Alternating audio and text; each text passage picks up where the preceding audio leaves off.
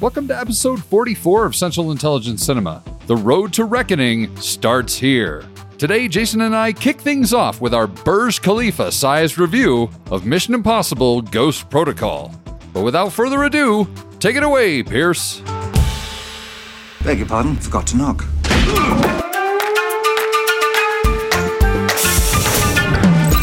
Welcome to the CIC, initiating security clearance. My name is Napoleon Solo. Bond. James Bond. Natasha Romanoff. Ethan Hunt. Felix Leiter. Ilsa Faust. Identity confirmed. Now, pay attention, 007. Welcome to Central Intelligence Cinema, a podcast dedicated to spy movies and secret agent pop culture. Your mission, should you decide to accept it. Do you expect me to talk? I'm in the middle of an interrogation. This moron is giving me everything. Yeah, baby. Special agent, you're not having a, a very special day, are you? But remember, nothing ever goes according to plan. Tom, what do you think you're doing? Keeping the British hand out, sir. The state will self-destruct in five seconds. Recording from an undisclosed location in the world's largest Carvana car vending machine, it's a Central Intelligence Cinema podcast. I'm Jason Greenberg, and with me, as always, Ben Esslinger. Thank you, Jason. Thank you, Jason. And welcome back to the CIC, the podcast that begins today The Road to, Reckoning. Good evening, Mr. Hunt. Are you sure your line is secure? I got it. Oh man, do I get it. Central Intelligence Cinema now has a secure line to the IMF. Benji? Join the IMF. See the world on a monitor in a closet. Line's That doesn't sound impossible. Next time, I gotta seduce the rich guy. What are you waiting for? I'm jumping out a window!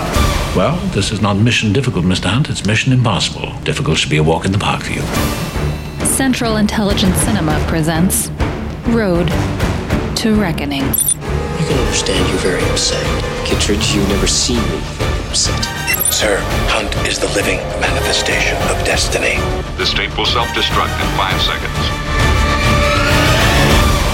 Very excited, very excited, very excited. We are talking, of course, today in particular about Mission Impossible Ghost Protocol. I am so excited. I've been waiting pretty much a year to do this review. I've had notes on my phone that I intended to talk about on my phone for a year to talk about this movie. I'm It, it might be. Ben's favorite Mission Impossible movie. Maybe. It might be. it might be. And I'm going to go out on a limb and say maybe, maybe not. Uh, maybe. maybe a thousand percent my favorite Mission Impossible movie. So expect a lot of maybe uh, annoying, maybe endearing gushing Yeah. uh, from A little, little bit of fangirling. a little bit of fangirling from me because I do love this movie and I'm very excited to talk about it. But uh, this sort of uh, kicks off our what we're calling the Road to Reckoning. We'll be reviewing this plus the next two uh, Mission Impossible movies on the way towards uh, July for the premiere of Mission Impossible Dead Reckoning Part One. Exciting times in the world of Mission Impossible. Can I just say that you know they're they're teetering on the brink of too many words in that new title. Oh, it's so too many. like I think there's like one. We have one word left, and I, I'm just going to write it off and not go. Well, it's, it's a huge pain in the ass to hashtag too. Right. Whenever I'm doing any sort of social media, it's just uh, on my phone, just road to rec. No, there's a K in there. Reckoning. I mean- part one, and then if you put the part one in there on Yeah. top of it, it's like, oh my god, I don't. I don't count fit on those one line. grammatically, um, but I mean, we pretty much hit our syllable limit with Operation Fortune, Ruse de- Ruse de Guerre. God, if they throw in a part one on that one, I'm like, hell no. if it takes me like two minutes to say the title, I don't want to watch the movie. Yeah, today very very excited to get into uh, the fourth installment of Mission Impossible. But don't uh, call it Mission Impossible Four. no because Tom hates that. He does. He really hates that. He worked very hard to make sure it wasn't called Mission Impossible 4. So, which is fair. You know, you get your you get your Terminator, you get your T two, you get your T3, but Yeah. T four, nah. T five, nah. nah. Nah, nah, nah. We can stop at three. Well, uh, I have a stack of notes for this movie that is taller than the Burj Khalifa. So, uh, should we uh, jump into this sucker? Yeah, we we got to. That way we can get that done, done or get done before the sun goes down. Alrighty then. The secretary is dead. The four of us are all that remains of the IMF. No safe house, no support or extraction. Everyone connected with this man is an asset with valuable information. We come back with our target, or we don't come back.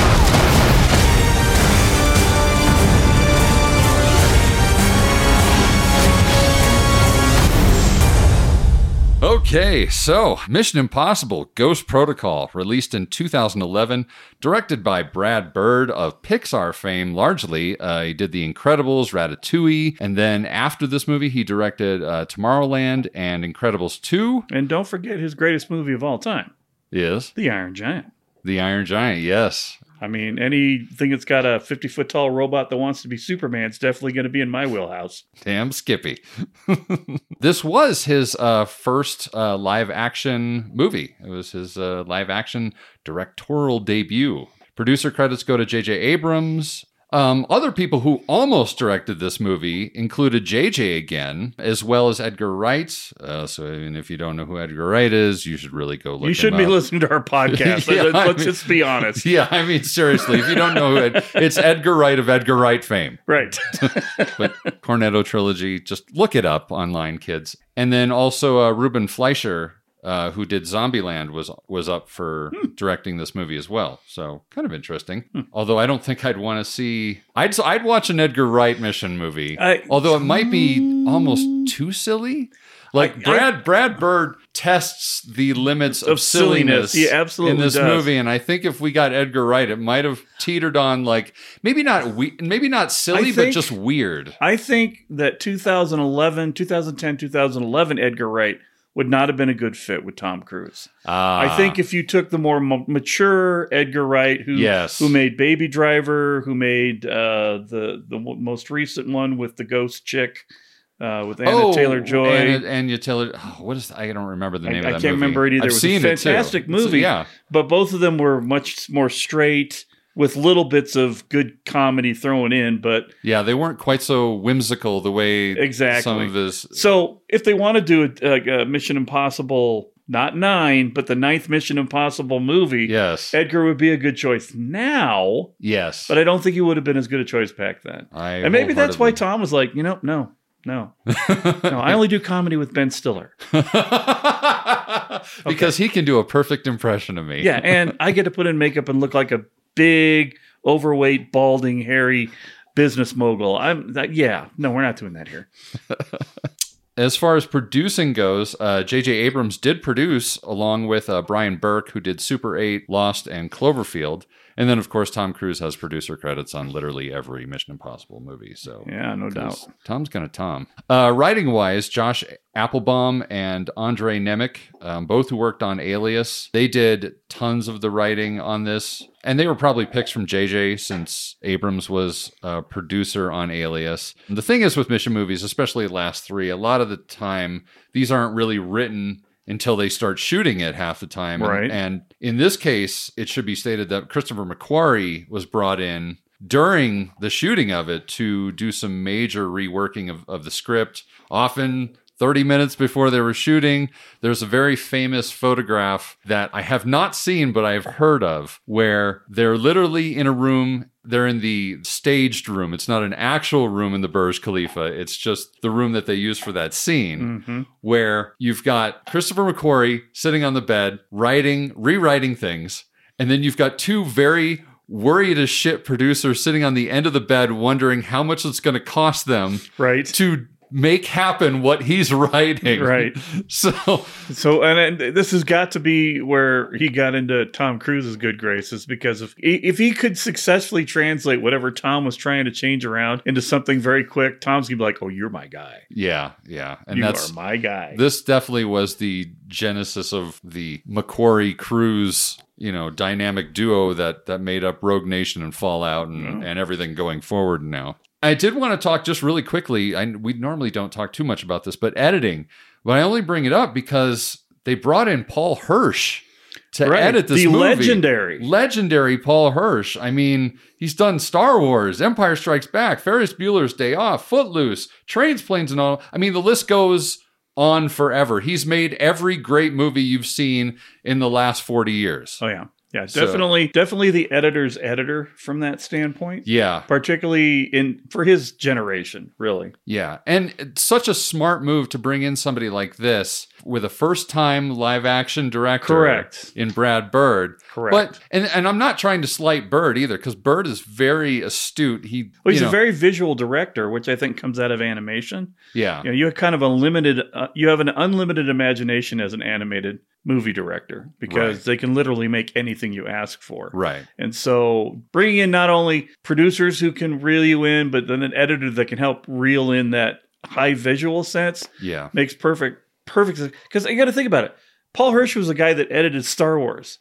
Now, we all know George Lucas is George Lucas and Lucas gonna Lucas. Right. Right. Lucas is gonna Lucas. But can you imagine if he'd been the only one editing that movie? Oh god. Without an experienced hand to say, eh, maybe it works better this way, George. Yeah. Yeah. Right? For sure. You need an editor who can push back. You know, I've read interviews about him and listened to interviews with him, and he is not afraid to speak his mind. No. Paul Hirsch is not afraid to speak his mind.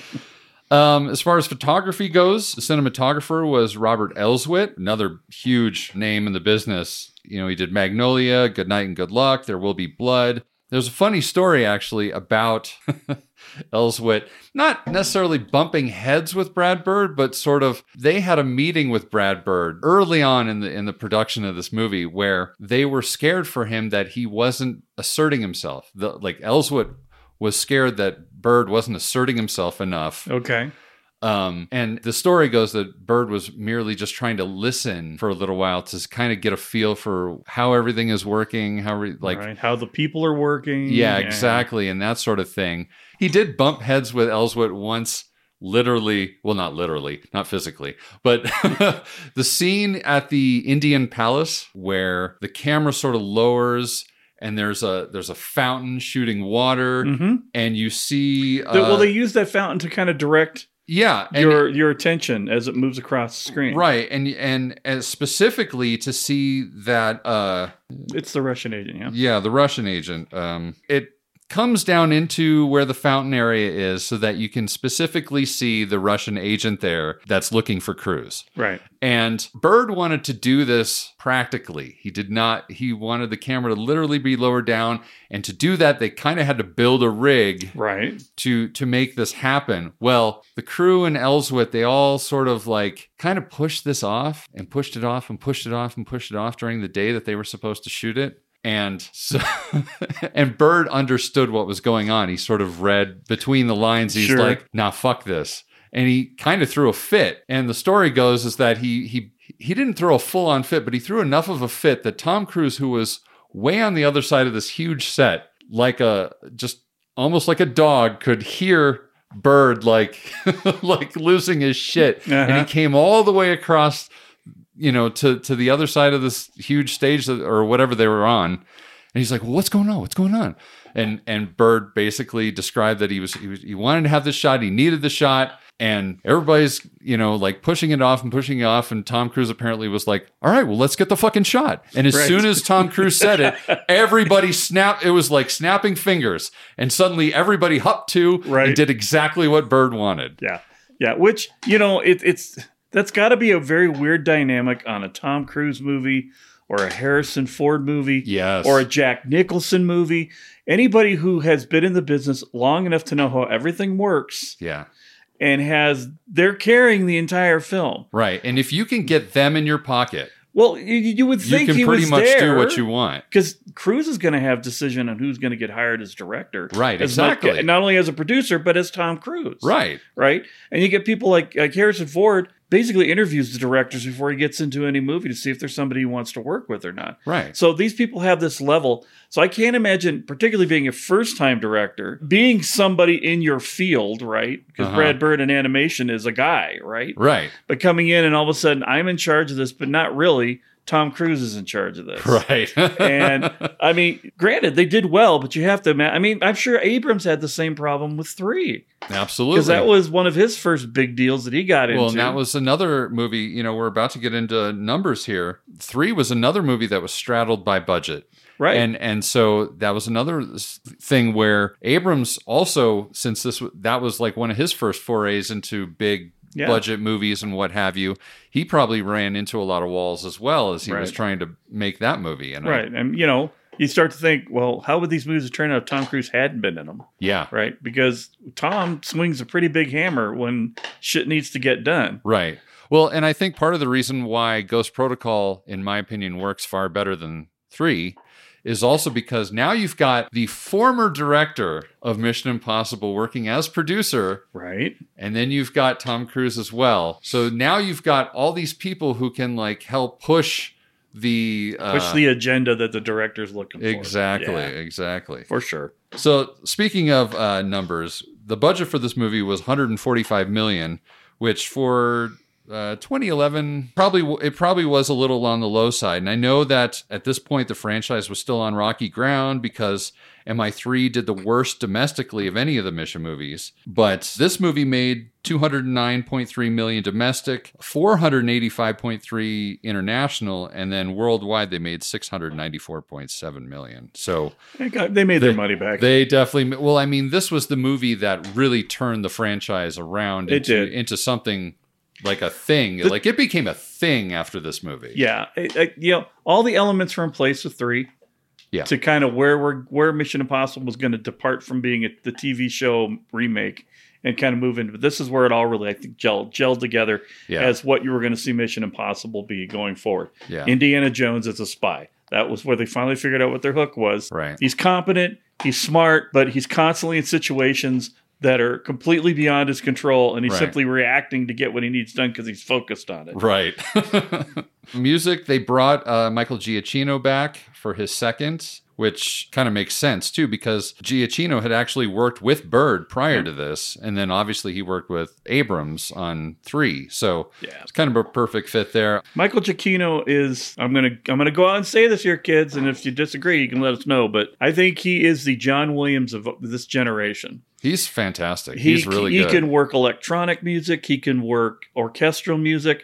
There's a reason why he's been kind of doing a lot of the stuff on the sides for any of Disney's Star Wars projects. Yeah. His Rogue One music, I think, was probably the most William esque Yes. of the non Williams composers, and it, it, it works really well. But I think he's probably the, like I said, the John Williams of this generation. You can tell what his soundtracks are, and you know yeah. as inherently as if you were listening to Williams or Jerry Goldsmith or anybody else. It's it's Chiquino. ah. Giacchino. so getting into the uh, the actors and actresses in this one, Tom Cruise obviously is of course back as Ethan Hunt. This time with a I like to call a halfway between Mission Ugh. Impossible three and Mission Impossible two haircut. Thank God he abandoned the long haircut thing after this. I see. It I just looks silly. Here, here's my thing. I actually don't mind his hair in this one because it's it's like a it's like a compromise. Yeah, it's And- not as egregious as three, but oh my God. You mean it's two? It's two rather. Yeah. Now, I and I actually think it plays given the fact that this movie starts with him in prison. So Yes. you, you kind of think, oh well, maybe his hair was long because you know he doesn't get his hair cut all the time while he's stuck in a Russian prison. Yeah, yeah, yada, that yada, could be it. I, I- I'll buy the logic of it. Man, I hate it. I, I, I have never liked him with long hair, and I don't think I ever will. I mean, the, the image of Tom Cruise that's burned permanently into my brain is Risky Business and Top Gun. Okay, Right. So that's So, that's I'll- how you like your Tom yeah, Cruise. all your up and downing with the hair and the length and everything else. No, no, just just stick with what's good for you, Tom. So uh, as far as the uh, quote unquote Bond girls, as I as I call it sometimes, we've got uh, Jane Carter or Agent Carter, but I know not the Agent Carter. for Wrong, Jason. Agent Carter. She comes in number eight. but uh, Jane Carter, played by Paula Patton. Robin Thicke, what were you thinking, man? Just Paula Patton is something. Robin Thicke. You mean Beetlejuice? Do you know who Robin Thicke? I know Robin Thicke. okay. Don't you remember his Beetlejuice suit from the Miley Cyrus thing with the Oh, black and the white stripes? No, I Yeah. didn't. Oh man. Apparently, I know Robin Thicke better than you do. Apparently so. All right. Asking me if I know who Robin Thicke I'm is. sorry. I don't know. He's uh, what's his face Thicke from uh, Growing Pains. He's his kid. yeah, yeah. And then he's on uh, that game show. Alan that- Thicke. That's what- Yes. Oh, and then the Masked Singer. Yeah. Oh, yeah. Anyway, Don't get me started on the Masked Singer and how it's basically the, in, the final indicator of the end of civilization as we know it. Moving on. moving on. to things that Jason really likes, uh, Léa Seydoux is in this movie. Yeah, Pri- buddy. prior to uh, Spectre. Prior to much of anything, really. Yeah, yeah. As uh, Sabine Moreau, she, I think she's better in this movie than she is in either of the Because she got movies. to play a bad guy. I know, and she's awesome at She's it. She's fantastic at it. At a, at an assassin, no Well, like less. when we were talking about the the world is not enough, I said she would probably have been better Yes. as the bad guy in that because she just would have been.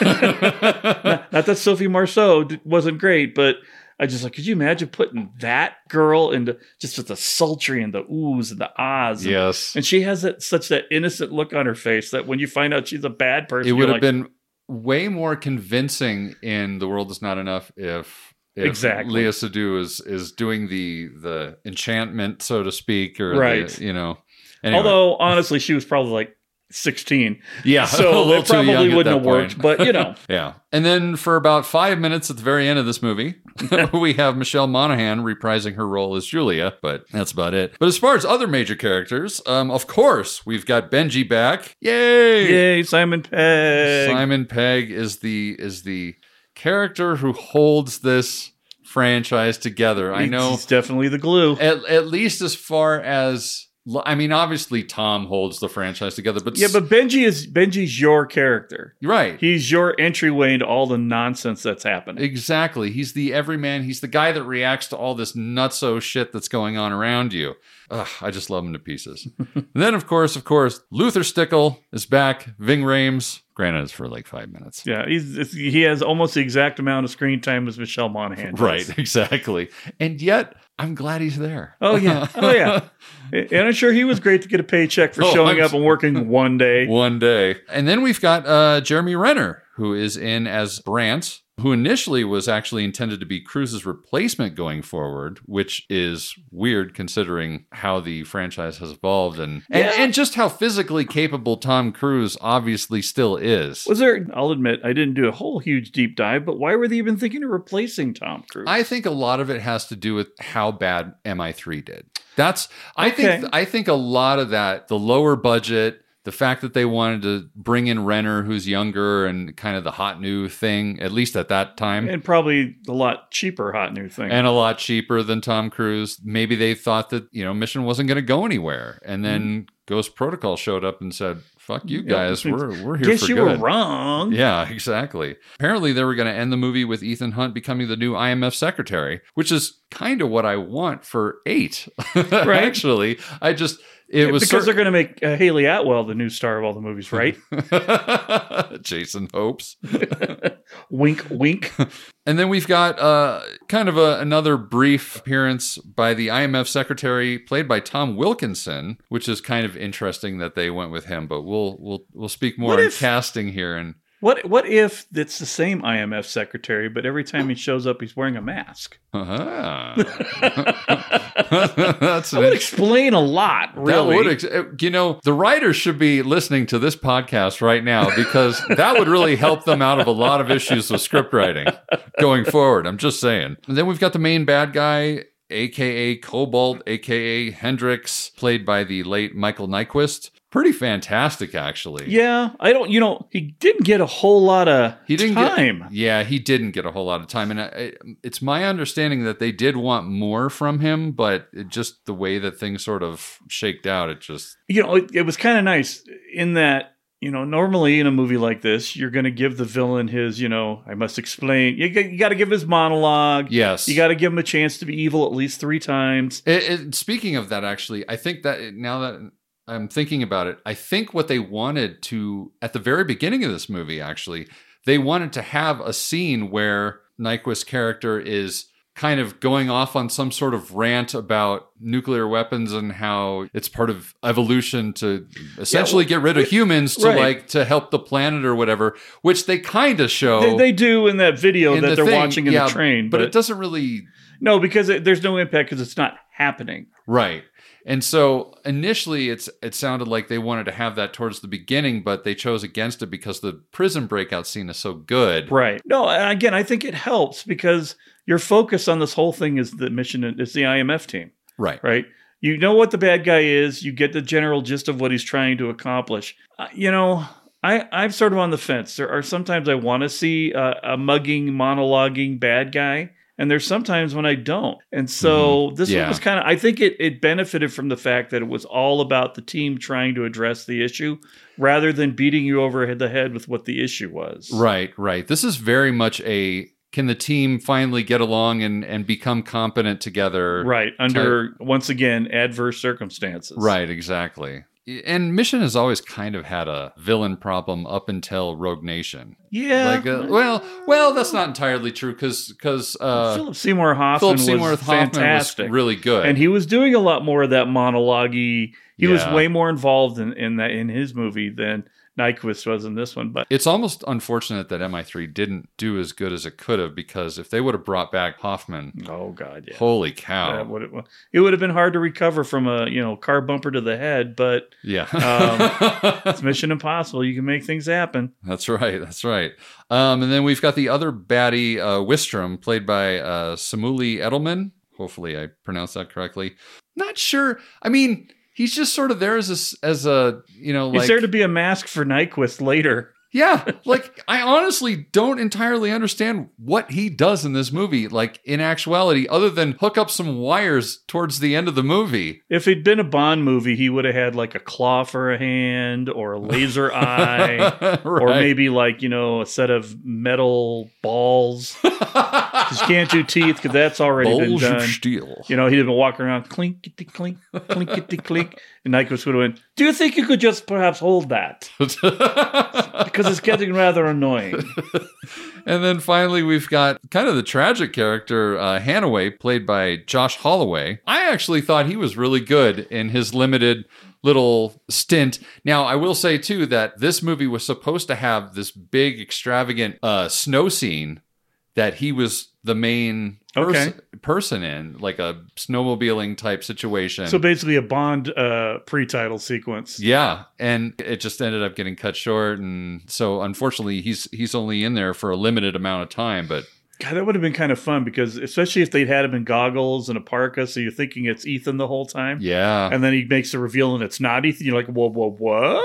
well, I mean, Mission Eight is filming currently. I'm up just saying. near, near the North Pole right now as we speak. I, so can, I can see it right now because then, you know, in comes Léa Seydoux with her little, I guess she'd have like a pillbox hat on, like, Yeah, uh, yeah. Her, like Sophie Marceau did. And why are you wearing a Russian furry hat? Like, pew, pew, pew, Because I'm here to kill you. And then she'd take it and she'd ski off. that's right. I don't know. I, I would have liked that a little bit more. Um, but you're right. He did. It was funny because I'm again. I probably haven't watched this movie in a while, 10 Uh-huh. years maybe. And I actually thought that Holloway was going to turn out to be Cruise with a mask on. oh, that would have been right? cool. right? You know, I mean, Yeah. I, I, like I I didn't remember this at all, so I just thought that would have been kind of funny. But then he ended up being dead. I'm like, well, that's definitely not Tom Cruise then.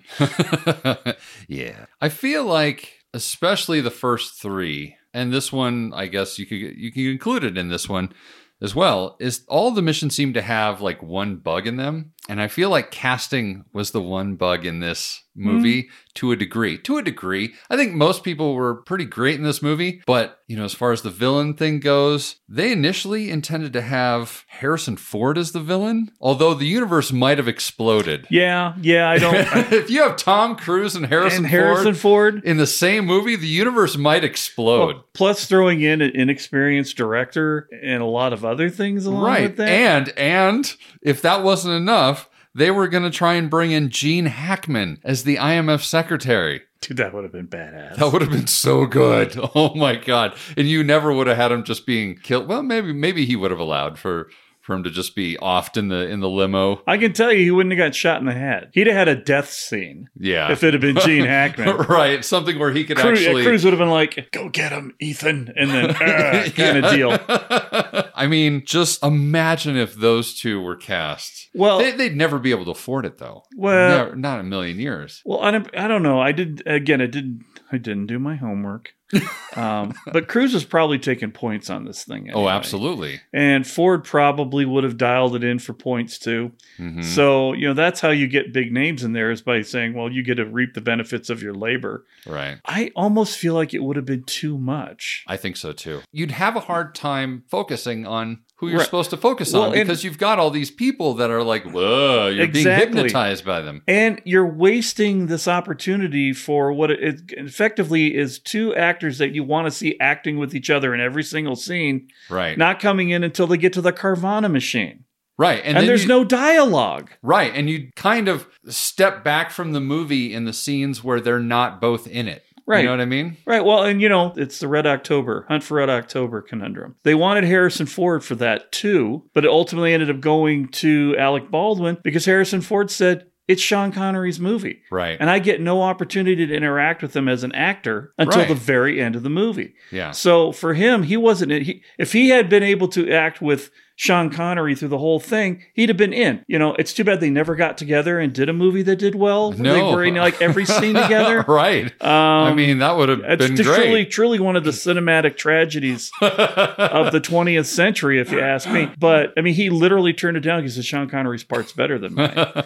and I think he would have had the same problem here. yeah. Even because we don't know what the initial script looked like. It could have been much more Nyqvist heavy Right. or, or Cobalt heavy. And Harrison, certainly with Harrison Ford, it, it would have been. Right. But I just don't think this would have been the movie that you brought the two of them together to star in Right. with one another. Here's the other thing. How old? Okay. So Harrison Ford right now is what, 80? Yeah. Okay. And so it's 2023. So that means that in 2011, he would have been 68. So here's the thing I'm thinking about. One of the things that struck me about this movie that I still have a hard time believing is how the hell Ethan can't catch up to Hendricks in all these running scenes where he's running after Hendricks and somehow Hendricks is out fucking running Ethan Hunt of Right. all people. Right.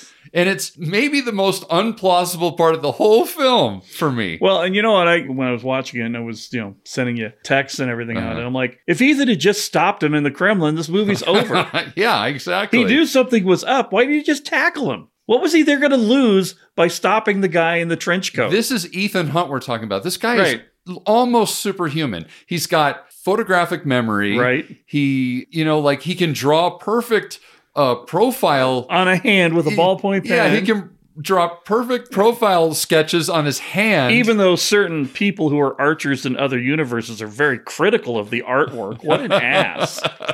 Well, it's crude, but I think I can get the idea. Fuck you, Hawkeye. what an ass. But also getting back to casting now that we've gone off on a tangent. Um, they also wanted to bring back Vanessa Redgrave to play Max all the way back from the first mission, which you can tell in this movie. There's a moment that I'm, we will definitely get to where they clearly, that was a last minute not get, where they just, at the very last minute, the studio wouldn't put up the money to get her. Well, clearly she was going to be what the Fog's role was Yes. in this. Yes. Which would have been so much better. So much Not- better. I have nothing against that guy. them- He did a solid job for what he was supposed to, but to have that level of class. Oh my god! And to see And the them flirty flirt, flirty? to see them flirt again. Oh Yeah. god, it would have been so good. I, Uh, you know what? If that movie got made now, Cruise would have like, I'll pair myself. Oh, I know. Right? Absolutely. Cruise would have been like, I'm doing it for the movie. I will pay it myself. we'll see you at the movies. I always think about that. that scene when he's like on the uh the teaser for Mission Impossible 7 when he's on the Right. on the wing outside like literally flying on a on an airplane and then he jumps off with the parachute he's like the wind is flapping his gums he's like We'll see you at the movies. Anyway, also Anthony Mackie, Christopher Egan, Kevin Zegers, Chris Pine, and Tom Hardy were all considered to play Brant, which is interesting. I think, honestly, I, I think they went with the right person on that I, one. I agree. I, Tom Hardy would have stolen every scene he was in. Absolutely. Right. Chris Pine, I would have want to smack him in his smug, pouty, handsome face every time I saw him. And he would have too much- he would have stole a lot of scenery Absolutely as well. too. There, there would have been too many pretty people on the screen that weren't women in that, and I think it would have caused like a, a reverse temporal displacement or something, and the movie would have just imploded on itself. Yeah. And I mean, I don't know who Kevin Zegers is or Christopher Egan, I don't either, but actually. absolutely Anthony Mackie would not have been okay in that role. I don't think he can play subdued enough to. I mean, maybe he can. I haven't watched a lot of things he has done outside Yeah. of the Marvel universe, but the man has a level of intensity that's almost cruise like. I suppose that's fair. I really like Anthony Mackie. I wouldn't have minded him, but he's the only one on that list I would have even like entertained. But certainly, certainly Renner is better. I mean, you could put Sebastian Stan if you want to keep pulling out people from the Marvel universe. He'd have been a good fit too. Yeah, actually, Sebastian Stan would have been the best stand-in for Renner. Yeah, but I think for the part they were looking for, Renner did a good job. No, he did because he could come off being kind of like booky, nerdy, and whatever, and then instantly turn into I can disarm this gun while it's pointed in my face, karate chop, pow, pow, pow, pow. Right, exactly. Well, I think we've uh, dawdled well long enough in, in this area. Should we just get into the sucker? I think the sun is coming down over the mountains as we speak. Shh, don't tell them about our disclosed, lo- undisclosed location. They don't know when we're recording this That's right. or where. Okay, so the uh, pre-title sequence. Um, we're in Budapest. Is it Budapest or Budapest? I, uh, Budapest, Budapest. Yeah, I wish we'd had Jeremy Renner in Budapest, Pest, just to get official confirmation. Um, you know, it was hard to know that we were actually in Budapest, though. Yeah, because the, the title was so small. It was so small that I could barely read it. it's not like uh, it's not like a Russo brothers movie No, no, where no, it's like across the whole screen. It's just appropriately sized. I felt like you really needed to know you were in Budapest to know you were in Budapest, and I felt like that made me a smarter person. it immediately uh, starts with Hanaway bursting out of the door on the rooftop of this building with two guys after him, guns blazing. And then he activates this tiny little uh, square thing in his hand. And he jumps off this building. He throws the device at the ground and then turns around backwards, firing Matrix style at the Yeah. two bad guys. Yeah. If there was to be, if there was to be a woo as fuck moment in this, This movie, was that it. was it. Yeah. There wasn't a whole lot after that. Fact. Yeah, I mean, this was about as close as woo as fuck as you're going to get. I'm not going to bring out the button for it. I don't think it quite warrants that, but No, no. If there'd been a dove in the scene, absolutely. yes. But uh, of course, just before he lands, the little device he threw magically, instantly, completely inflates to a full size uh, air mattress to catch him on. exactly. Which, God, I want one of those. I life would be so amazing. Wouldn't it though? Oh my Your god! own portable airbag. Oh my god, I would I would use it all the time. I would be I would be obnoxious with it. People would hate me because I constantly Watch what I can do. Watch this. Watch this. I, I will also point out this may be the only gadget in the movie that actually worked. yes, and and I for, actually forgot to talk about that. Is this is the gadget movie? Right? This should be called Mission Impossible Gadgets of everywhere. Mission Impossible Gadget protocol. Gadget protocol, yes, because it's just there's so many fucking gadgets, and then of course you know most of them don't work, Right. or, or fail very quickly. So yeah, he he lands and you know he's fine because you know magical air cushion, and then two guys come around the corner. He gets those guys, and he's all smiling, thinking he got away with it, and he looks down at his little uh, man bag, and he's got the uh, the file. And he looks back up and he comes and he sees this uh, very attractive woman. Oh, look, it's uh, Léa Seydoux. And uh, she pulls out a gun and She Leia did. she Leia did him. oh, to be so lucky. Um, Oh, I wish I could be say did. Say dude. say, dude. um, so, of course, you know, before he can recognize that she's an assassin, ping, ping, Oh yeah. and uh, I down think there goes was more than ping ping. She hit, him- hit him with a lot. Oh yeah, it was that's- excessive. Yeah, very much so. Well, she gives him almost like literally the kiss of death. She like gives him this little hug thing and like chung chung right, you know. And then of course, as she walks away, you see on his phone that it said assassin, like he had recognized because he's again gadgets. He's wearing Gadgets. he's wearing the the little fancy contact. They're really into the contact lens thing in this movie. They really too. were. In fact, to the point where they, they finally pointed out, Renner's like, I can't see anything out of this one. Yeah. I'm like, this is pretty fantastic. They finally admit you can't see out of all this garbage sometimes. Right. Was At this the first movie that they actually were using like smartphones in though? Uh, you mean an emission movie? Yeah, an emission movie. I Because would think so. I think because I'll- three was pre iPhone, wasn't it? Yeah, I think it was. I, I mean, Or maybe first gen iPhone? yeah. Well, I mean, they're all using flip phones, if I recall. Yeah. Because So- I think because not it came out in what 2006, Mission Impossible three. This is the first one to use smartphones. All Apple product, I might add. Yeah. So, uh, and off walks uh, Léa Seydoux into the sunset and uh, with her uh, nuclear codes. So now we cut to Moscow, and I I love this breakout scene, and I know that I'm probably going to be saying I love this scene about 50 times during the course of this review, but But is it as good as the breakout scene from Black Widow? I think it's better because it's fun. Well, it's it's on. It's I mean they're Same but different. same but different. I just I love the humor in it. I like the fact that Brad Bird decided to like not show Tom's face right off the bat. Right. Like intentionally kept his face out of the frame for a little while, you know, like just showing the back of his head as he's bouncing the CG rock. Right, It's not even a real rock, by the way. Rock, rocks don't bounce. Rocks don't So- bounce. Certainly not like that. No. So. Yeah, so he's doing the uh, Cooler King from the Steve McQueen's The Great Escape. Right. That's the whole homage that he's doing there. And then, of course, outside is a van. And in that van, And that van is Benji.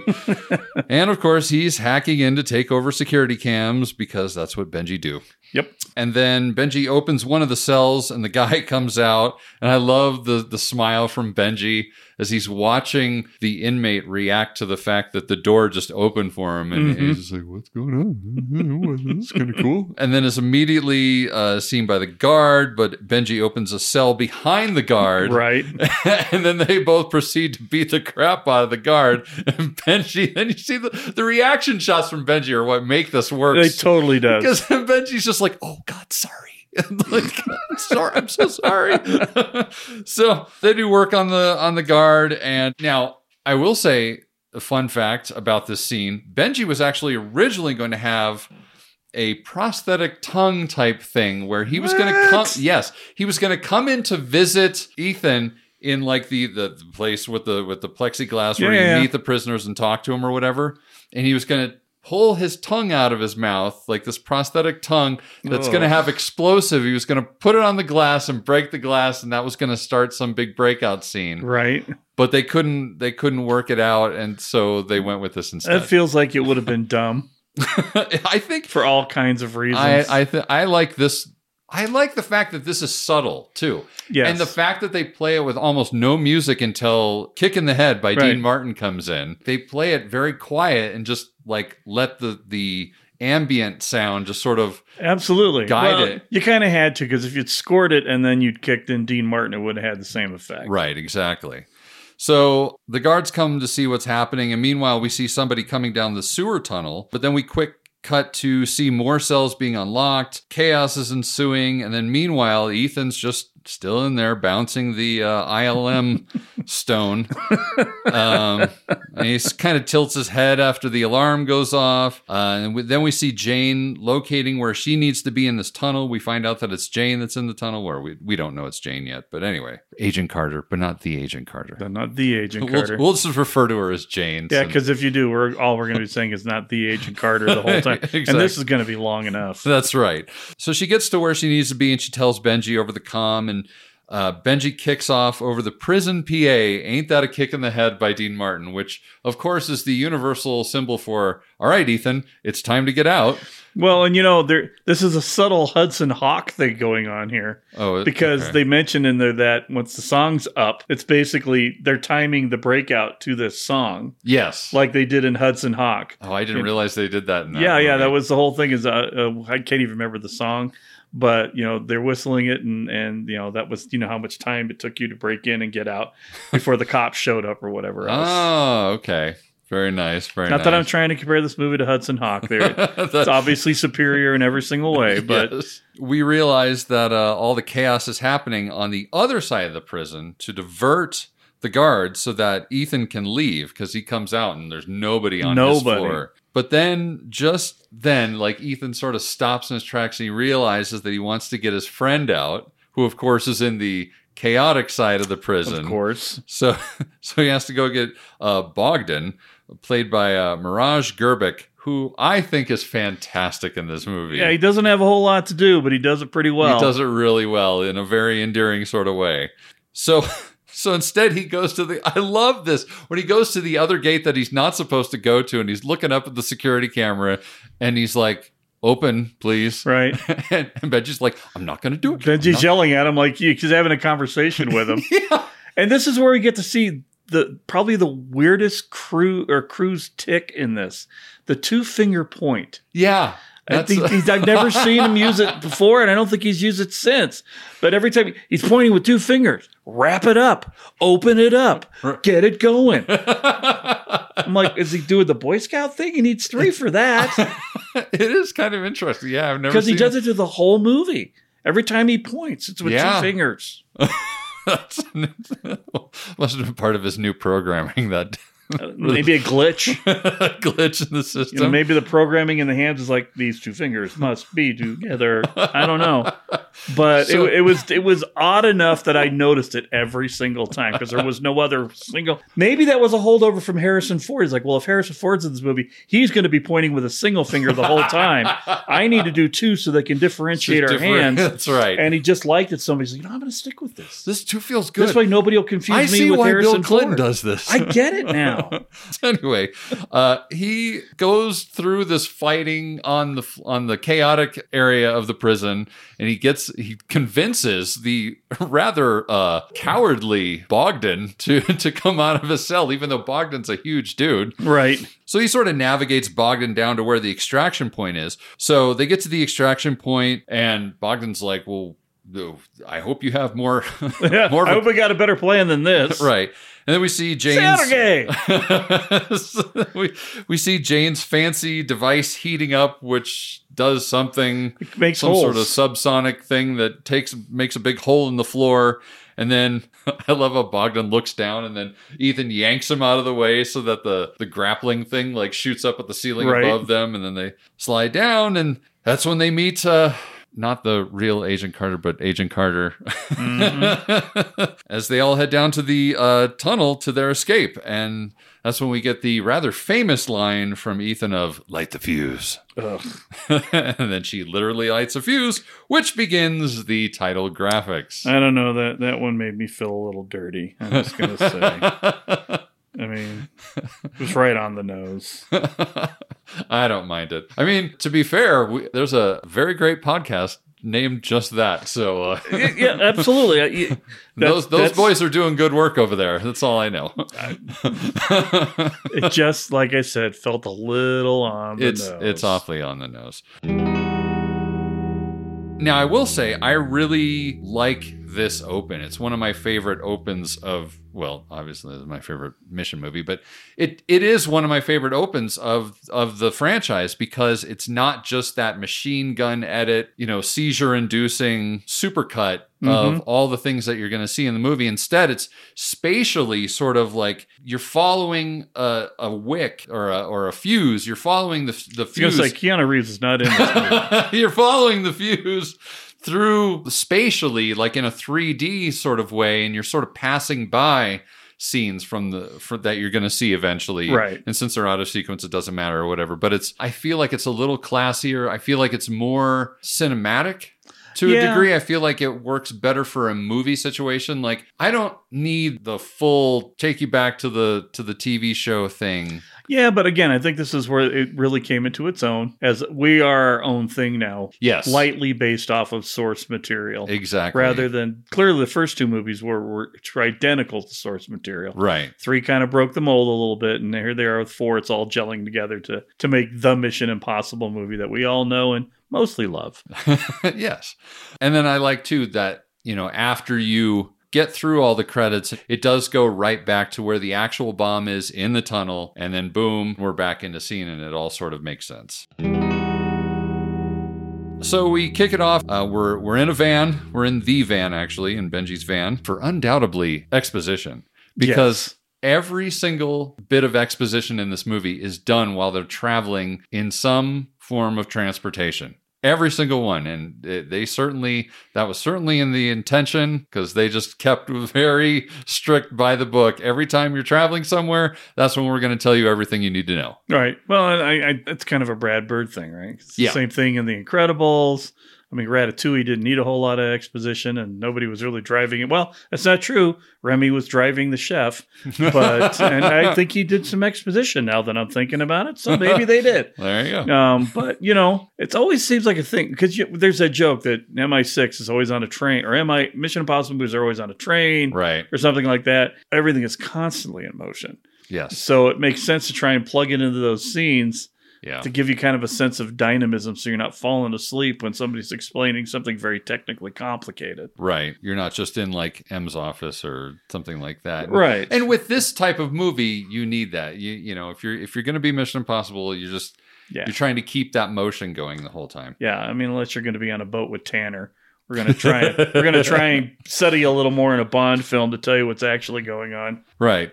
So so we're in the van and I love the line from Benji. What's what what's up with the big hairy Russian?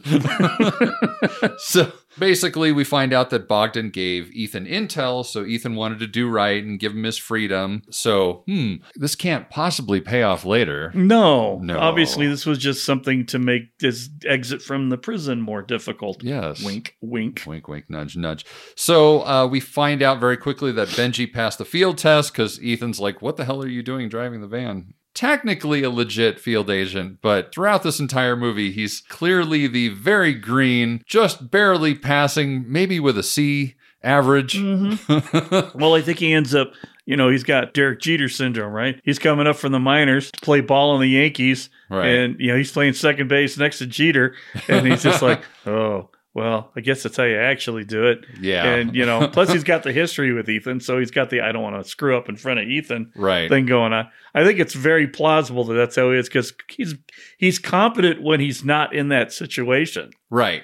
So meanwhile, Jane is getting DNA off of Ethan to verify that it is in fact Ethan, which Ethan's very annoyed by, which I thought was funny. It was kind of like, "It's- you don't know who I am? yeah, I'm Ethan fucking Hunt, dude. Tom Cruise. Meanwhile, Bogdan is still very confused. Are, are you not Russian?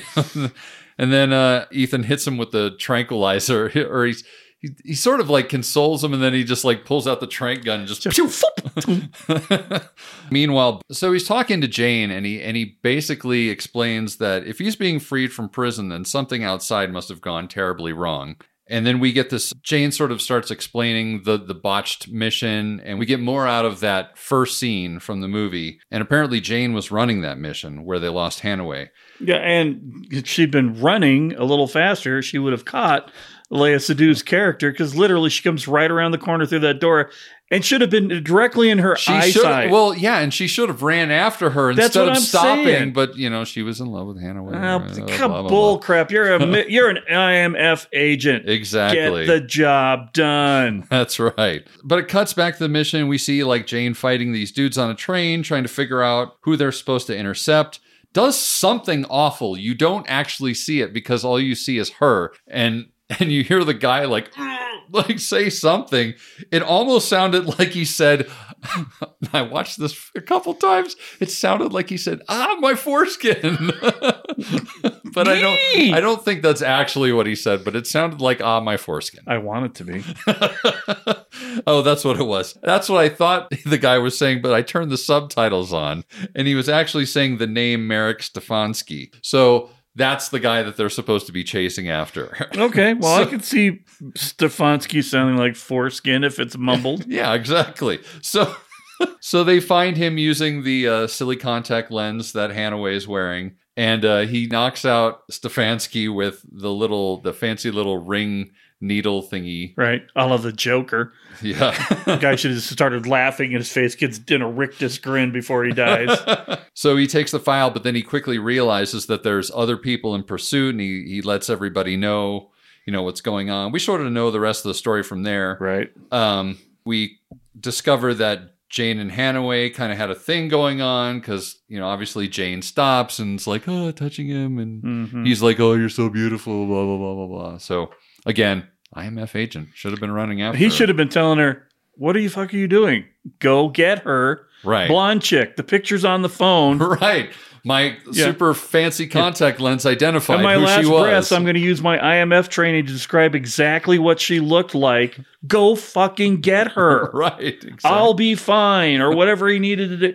Again, the movie would have ended right here if they'd actually been good at their jobs. Yep, pretty much. So we cut back into the van and we find out that Sabine Moreau is a contract killer that specifically works for diamonds. We also learn that the file that they were after contained Russian nuclear launch codes. Ethan then explains that the IMF has been looking for an extremist codenamed Cobalt who is determined to detonate a nuclear weapon and that Sabine has worked for him before, and that if he now has launch codes, he's probably enemy number one for the IMF. And with that, of course, we arrive at the uh, old school phone booth, which is going to dispense his his mission. Okay, now before we go into this, I could not find anything to support this. But did that not sound like Dave Foley from Kids in the Hall as the voice that's on the phone? Yeah, could very well be. I mean, I mean, I, I spent literally all of my research was trying to figure out did Vo- the- Dave Foley do the voice of the phone in Mission Impossible Ghost Protocol? Nothing. nothing at all. Huh? Because when you start putting in things like protocol and Foley, when you're asking for a movie, you get a lot of weird things that come up. not that weird, tens of listeners, Right. But stuff you're not think more technical than you're looking for. right, right. What is a ghost protocol? And I'm like, there's like ghost hunter nonsense and and protocol nonsense, but there's nothing about Dave Foley. There's a Foley protocol or something in Hollywood apparently. I don't care about the Foley artist. I care about the artist Foley. anyway, I could not determine it, but he comes back later, and it's the same guy doing the voice work. I don't remember where, but at some point in time, oh, uh, oh, when they're in the train? when they're in the train, yeah. Yeah. He's doing the narration on that too. And I'm like, that sounds like Dave Foley. I don't know. Anyway, Dave Foley. Mission Impossible, Dave Foley Yeah. protocol. Dave Foley, if you're one of the tens of listeners of our podcast, That's right. And you might be, I don't know. Let us know. We just say tens to hide our numbers. Yes, exactly. like sand people. exactly. Anyway, sorry. I figured I'd get that in there before I interrupted you with it in the middle of uh, of this scene. Right. So essentially, this movie kind of has two pre-title sequences. To a to a It kind of does. Like there's in- in a there's the shoot 'em up at the beginning, then there's the prison break slash setup for the rest of the movie. Right. But we've got it, there's just there's multiple missions going on. This is like kind of different from most of the mission movies where it's one mission. We get the first one, then we get the mission to break out Ethan. Mhm. Then we get this next mission that he's about to get. Right. And then we get the rogue mission that's after Ghost Protocol is Right. initiated. So it's like we're literally looking at what's that four? Yeah. Four missions in, in one movie. Four missions for a Mission Impossible Possible 4. Hmm. Interesting. Um, so anyway, they arrive at this random corner of a very urban part of Moscow, apparently, Yeah. uh, where a phone booth still exists in 2011, and of course, Hey, it's Russia, you know. Not, Yeah. every, not everyone has the cell phones at this point everywhere. right. So the uh, this facade of an old payphone moves out of the way, and we get the fancy screen with the with the retinal scan and Mhm. everything else. Good evening, Mister Hunt. Check out our fancy computer behind the facade of this old timey payphone. Um, so, oh, fun fact: I did find this. Uh, the code he enters to operate the computer is Mister Cruise's birthday. 070362. That's Fantastic. that's the code that he enters in order to listen to the message. That's, So- that's great.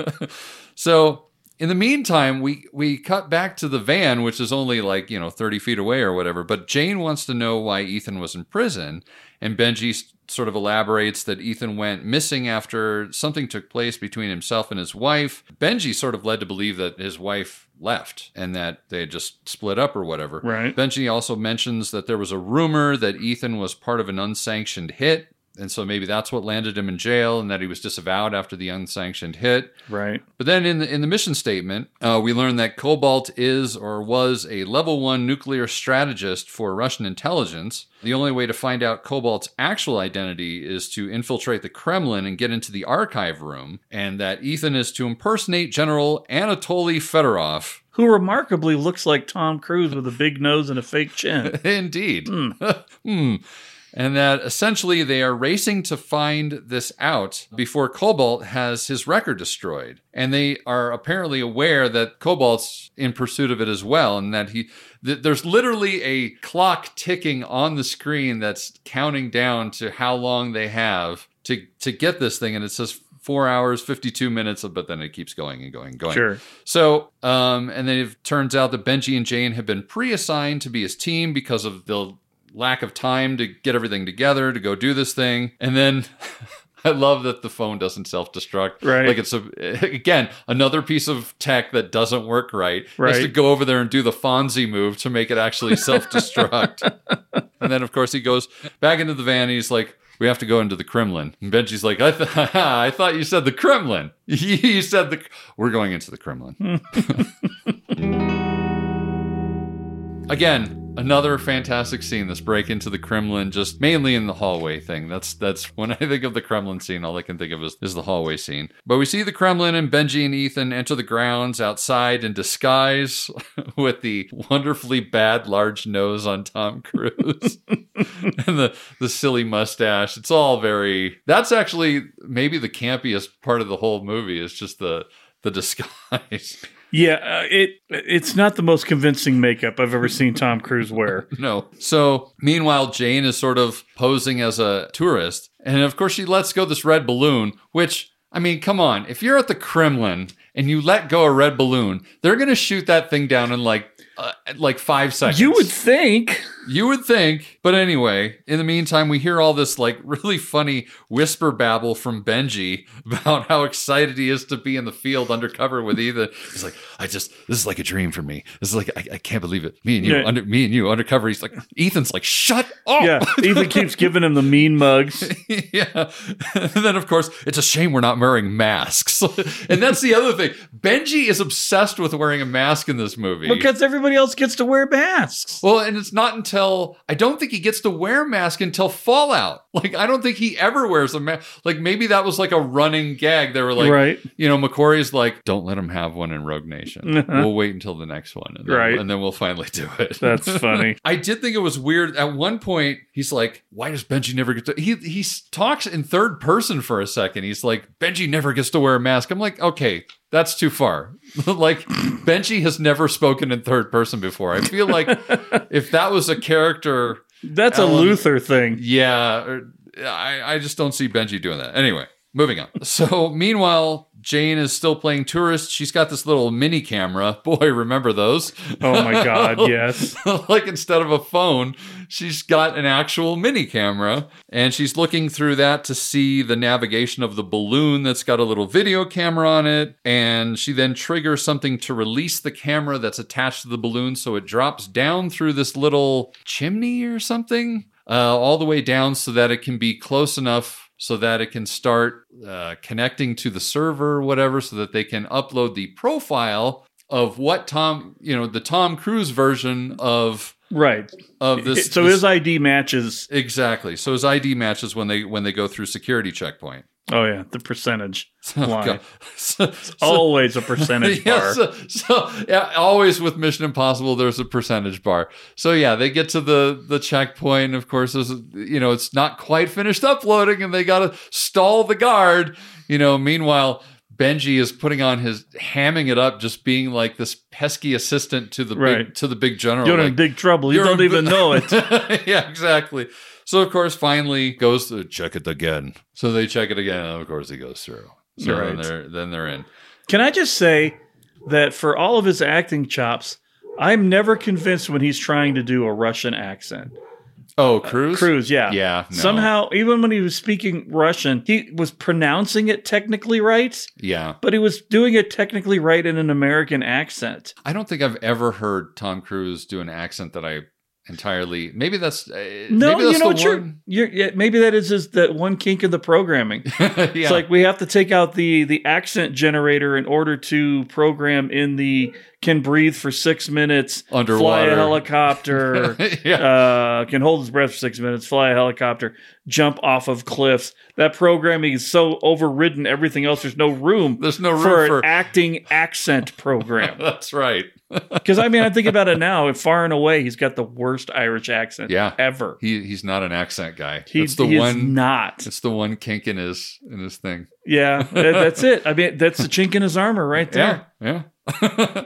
So the hallway scene. So they get to the hall, the, this hallway scene where the archive room is, and uh, apparently the scene was really scrutinized by the the studio, and it, nobody, even even uh, the crew, actually, while they were shooting it, apparently were not convinced that this was going to work at all. This this whole gag with the screen that's moving down the hallway, despite how many times Brad Bird you know, tried to describe what they were going to do. But Cruise insisted that they show it to a test audience. And then, of course, when they did, everybody loved it. They thought it was hilarious. Right, which- particularly the Benji's face in the screen scene. Oh scene. god, it's so it's, so yeah. We get this back projection screen that spans the entire width of the hallway, which you know, it's like how did they know exactly how big the hall? You know, or or I guess it like it was on an articulating rig, yeah, and I think that it was like laser measured, so it knew how far to unfold. yes, because it because it does sort of render you know the spatial hallway you know and it also has this camera that tracks the head or eye movement i don't know if it's the head or or if it's so accurate that it hits the eye movement of a person so that no matter where that person is They see it from the proper they see angle. the illusion so that the illusion is never broken that Which I have to admit, at the end of the scene, as they're you know they're they're pulling it back, or it, it starts to get kind of nauseating when there's multiple faces that are hitting it, and it's not well, yeah, adjusting it- properly. Yeah. Well, I mean, it's perfect though because it it shows you know how the illusion works. It, it sort of almost it almost gives it legitimacy. Right. It, It- but it provided like it provided should break. Yeah, provided it's only one person that's seeing the illusion. Right. But I mean, the the effect of it when they're when they're moving it forward in the hallway, it, it had the, it's sort of that Hitchcock focus while pulling back on the Yeah, camera make you a little effect. It makes you a little nauseous when you're not expecting it. right. Now, for how advanced this this crazy contraption is, what I didn't get, like that made sense to me. Sure. That illusion made sense. What I didn't understand is that crazy little water droplet shooter that the sound of a water drop that Benji was able to shoot through that weird thing that he was holding. Yeah. How the fuck does that work, man? That one actually I bought. It's a little parabolic, uh, little parabolic uh, speaker. Because if you look at it, it's like a parabolic microphone. So it's got the bell shape so that it projects the sound out rather than taking the sound in. So that's a real thing. It looked technologically, I think it could have done what he was trying to do. It was a very focused parabolic transmitter rather than a parabolic micro. You see them at football games all the time. Well, Ameri- yeah, American the- football, not that other football. um, the dude just sitting there with the big dish. Yeah. So it's basically that premise, but it's But it's transmitting rather than Okay. taking it in. All right. So. I- and I could and, and it would be directional by the way it is, and because of the bell would actually project the sound exactly where you wanted it. So I bought that, but the fact that it just drips, and this guy's not looking for water on the floor or anything else, and you know, it is sort of funny that he's kind of almost looking in the wrong place.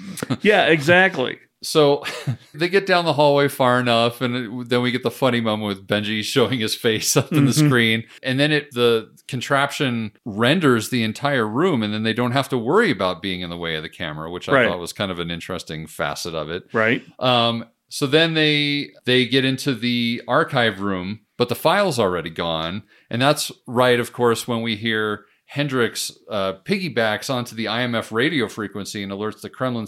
Basically, lets the Kremlin security in on what their mission was, Right. And acting like he's one of the team. He says something about, you know, do you have the file from the archive room? And that's when you see the shot of the guards, and the guards are like, they're in the archive room, and so they're Right. all running towards Ethan and and Benji. Right. Um, I thought it interesting too. Giacchino's score right there. Yeah, very Indiana Jonesy. So Indiana Uh, Jones. Even my wife pointed that out while we were watching it because I, I was giving the whole Michael Giacchino's kind of like the John Williams, like I do. Everywhere. uh, and she was, she's like, oh, I can hear it right here, particularly. Yeah, it sounded just like the map room Yeah. in Indy. So that was intentional. Oh, I'm going to go right up. Because, dude, when they're walking through the Kremlin, where they're doing the security gates and everything, Uh-huh. it sounded like the Hunt for Red October with all the, the choirs singing in Russian. Yes. You know, and it's just like, is Sean Connery in this movie? it's it's cool that he's able to sort of trigger those. He's those so good at what he does is he can pull similarities out of that into his own thing to evoke Yes, exactly. without blatantly copying Right. the exact music. exactly, Yeah, he's, he's- evoking that out of the out of the audience member who's seen these movies. and- Absolutely. Yeah, there's a guy that's working on Star Trek Picard right now. I've never heard of before. Mhm. But this current season he's really leaning heavily into the original Star Trek the Motion Picture soundtrack and Jerry Goldsmith. But it's not a homage. He's literally just pulling in Jerry Goldsmith shit into it. Uh, And I'm like, mm, we could have kicked this up a couple notches as somebody, because the last two composers for the show were pulling in little bits and similarities. Dude, Right. this guy's just like right up Full on. Star Trek 2, Star Trek 1. We don't care. I'm just gonna sample this shit. so good job, Michael Giacchino. Keep it up. That's right. So at this point, Ethan calls to abort the mission. Hendricks um, also mentions standby to detonate so that he can pin the upcoming explosion on them. Um, Benji goes one way, Ethan goes another, finding some tunnel to run through just because we need to see Tom Cruise run. Um, Yep, this is actually Tom Cruise run moment number one. yes. So, And it's very short. There's a very short Tom Cruise run moment number one. oh, through followed by the longer one. Through that big room. That, Yes. big, like, he just got the hands pointed, then he had to stop. well, because he, he was like, oh, is there somebody over there? I better slow down. Right. so so he makes it to the far entrance and him being this you know disguises as higher up he tells all the guards to shut the gates before slipping out pulling off the disguise and reversing his colonel jacket to look like a bomber jacket and then slipping on some clark kent glasses which and then he pulls out the map that was just one step too far for me the, Yeah. the little the, like he's just holding Well, the map up like a like and a there's no way like- that that Russian officer's uniform coat, which comes down to about mid thigh, would perfectly turn into, transform uh, into a bomber jacket right? And, and you know, and it, well, you know, we didn't talk. We talked about it earlier at the beginning, but this is the scene where Nyqvist literally walks by him with the briefcase With the full of what he is, and he looks at him and goes, "That guy looks like a bad guy," but then doesn't, Doesn't do, do anything, anything. about it.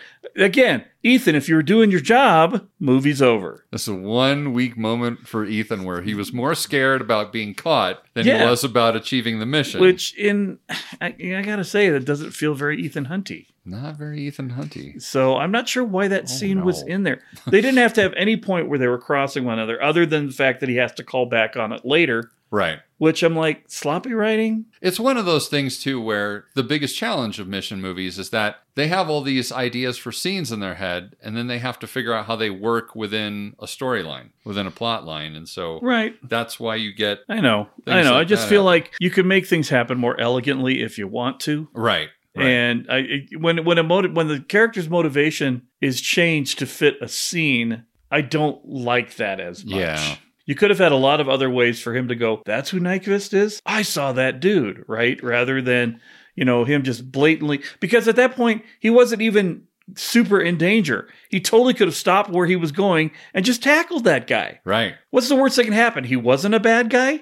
You're leaving anyway. Right. So, uh, and, and The only thing I will say is that what I learned from the fight at the end of the movie is that apparently Hendricks is quite the fighter, though. oh, no doubt. So if he did try and tackle Hendricks in the Kremlin right there, it wouldn't have just been like a quick. no, it wouldn't have Boom, been. It would have thrown it. It would have been a knockdown, throw out fight right there in the Kremlin, and both of them would have been arrested. And, and the I end, mean- and there's the end of the movie. Right. Either way, the movie was over. Real quick fun fact: the uh, Prague castle was actually the stand-in for most of the exterior shots of the Kremlin. So, Really? Yeah. Okay. Yeah. So Ethan's outside and he locates the guy he passed in the hallway, aka Hendricks, or we don't know that yet. We just think it's Cobalt, and is about to chase after him, except that's when the entire Kremlin explodes, or at least that quadrant of the Kremlin. if you know, maybe I should bring out the uh, woo as fuck button because Uh, no. eh, nah. Definitely the shakiest CGI moments. I mean, well, I mean, of course it is because You can't blow up the Kremlin. You can't blow up the Kremlin. And yet, here's so here's a question that I, I had in my notes here, um, and maybe you'll remember, maybe you won't. Have we seen the Kremlin in Mission Impossible since? I don't recall. I don't think so. So, I'm well, trying to think. as we're going is- through the next few, let's keep that in mind to see if Yeah. it's perfectly rebuilt, like it never got blowed up. I'm trying to remember where they're because in Rogue Nation they're in Vienna and they're in somewhere in the desert. Mhm. Morocco. They're in Morocco. It's I'm just saying, it's Yeah. a really big Russian landmark to blow up a portion of. right. And I couldn't remember if they ever made their way back to see if it was repaired or not. I gotta think that they are trying to leave that alone. I hope so. Because if it's within the universe of Yeah, the Mission, Mission Impossible universe. you don't want to like have to go back to that and I mean, you could very easily explain it. Yeah, they rebuilt it, but right. you know, I or just, you could, if you really wanted to get like you know, like really do your homework, and you did want to go back to the Kremlin, you just CG in some like scaffolding. Scaffolding, yes, like they're rebuilt, like they've Yes. rebuilt it, and they're just working on it now. yeah, yeah, that, that that would actually be much better. Of course, Ethan can't outrun the explosion, and suddenly the screen goes dark. Fade up, and uh, it's a, uh close up of Ethan waking up, and he realizes he's been handcuffed to the gurney that he's on. Uh, he's seeing tons of people walking by, all injured somehow by the blast. Then we get this uh, this cool thing where the subtitles from the news on the TV go from Russian to English, which I thought was kind of fun. I thought that was stupid. I liked it anyway. Uh, that, that was the that was the visual equivalent of the and then we're going to go and get the bad guys from where they are. It works so much better as a sound That's true. thing than it does as a reading thing because Yeah. if you was- don't know Russian, better- you don't know what the hell they're saying on the TV. Yeah, true, true. It was a much better transition in uh, Red October. Yeah, when they- absolutely. Anyway, so we find out that, quote, officials are blaming a gas main explosion underneath the Kremlin for starting a chain reaction, blah, blah, blah. Basically, a cover up. And then, just as the subtitles stop, the Russian officer Anatoly Sidorov, played by Vladimir Mashtov, or Mashkov, um, who apparently is like a massive star in Russia. He's like a huge movie star. Like he's like a Clooney esque level movie star in Russia, apparently. Okay. So he comes into frame over Hunt, looking over him, and basically flat out accuses Ethan of setting off the, the explosion, his proof being the reversible jacket. Um, as well, then he has tape of the audio from the from the radio feed or whatever. then we get the most Russian moment in this entire film. Yeah, when he's when the nurse walks by and you know sort of goes after uh, Sidorov for smoking a cigarette. He's like, "This is not disco club or whatever, whatever Yeah, she says." There's no disco club, no smoking. And off she goes. I, I just I laughed out loud at that scene because that that lady just so Russian. Well, and as someone who is married to a nurse, that is dead bang Right. on for any nurse you will ever encounter in your entire life. they will take care of you, but they also don't take any shit. exactly. they wheel Ethan away, and then we get this close up, of course, of Ethan stealing the paperclip from his paperwork so Mhm. that he can get out of the cuffs. Uh, Right. yeah, yeah. So in the meantime, we see Sidorov with his right hand man. And he's being told that Ethan was actually lucky to be alive, sort of kind of planting that seed of doubt, like, oh, maybe Ethan's not necessarily the bad guy in Sure. this situation. And then, when, of course, when they aren't looking, uh, Ethan slips out the window. But of course, where is he? He's, you know, five, six stories, however stories up he is in this Right. in this hospital. we get that funny moment where Sidorov looks out the window. He's like, "Uh, "What are you doing?" and Ethan's like, "Well, it seemed like a good idea at the time." And he's like, eh, I can see that. Uh, funny enough, this scene was actually filmed across the street from a film school. Was it really? Yes. Can you imagine if, they, if there's like people peeping out the windows like as the scene is going right. on? Like That's this- fantastic. and then we get the uh, the super cool belt thing where he jumps with the belt over the power line, slides down, Right. and then he lands. And Ethan looks at Sidorov and Sidorov, and they're both just in astonishment that that it worked at all. E- both of them are amazed Right. that it worked. Right. It works for Lara Croft Croft all the time. So I don't know why you're you're so concerned. Hunt then, of course, manages to disappear into the crowd, stealing this jacket. By the way, I have looked for that jacket online because I really like it. I'm, you know, I'm not like one of those guys that you see on like Instagram, like the Bond influencers that have like every piece of clothing that Mhm. Bond wears or whatever. But god damn it, I have looked for that fucking jacket. That's hilarious. Because I like that jacket, that leather jacket with the hood on it. I just thought it was cool looking. I also have to point out, I mean, his dismount onto that back of that trailer was painful as fuck. He should have broken both ankles on that dismount, or at least scraped his feet up because Well, he was barefoot. And I wonder how that was all put together in reality. Now I do know that I don't I don't know about the car, but I know that the the ground that he lands on is actually a cushion painted to look like cobblestone. Okay. I knew that much. But I don't know how they did the car part, which yeah. Yeah, I just this is one of those things that I, I love about the Mission Impossible movies is Ethan gets the shit beat out of himself Yes. in every movie. I mean, he pulls off a lot of ridiculous looking stuff, but he clearly looks like he pays the price for it every single time. Well, and that's what makes it so good is that Right. they, they don't just you know, he's not invincible. He's not like a superhero. No, he Ish. perseveres in ways that maybe are superheroic because honestly, some of the stuff that he does, there's no coming back from immediately. Right. But he, like you said, he's really more Indiana Jones like. Yes. In that he's just sort of like getting punched in the face continuously. Thank, thank God there's a propeller blade to knock this big German into pieces so I can continue my mission. Exactly. So yeah, he steals the jacket and he grabs boots and he steals somebody's phone off of a little cafe and he calls for an extraction. Um, and then he passes by a bar where the news is on, and which sort of gives us this transition to introduce the Russian cryptographer uh, Leonid Lysenko. Lysenko? Lysenko? Lysenko. Anyway, because he's watching TV at home and uh, he's freaking out. We don't know exactly why just yet, but he tells his wife to pack a bag for the kids. And then before you know it, suddenly Hendricks and Wistrom are in his house and has his family at gunpoint. And he's like, We have work to do. and uh, that kind of transitions us into Act Two. So here we are, Act Two.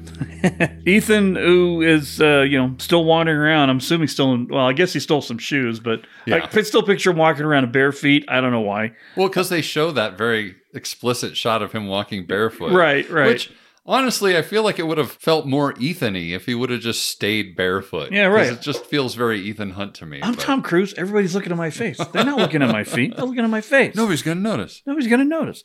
But uh, he gets into a car and finds uh, the IMF secretary and his chief analyst, Brandt, sitting in the car. And I like how he has no name. He's just Yeah. the IMF secretary. Right. Mr. Secretary, Mr. Secretary. Yeah. And it turns out to be Tom Wilkinson doing his best Carmine Falcone from, from, Batman, Batman. Begins because he sounded just like him.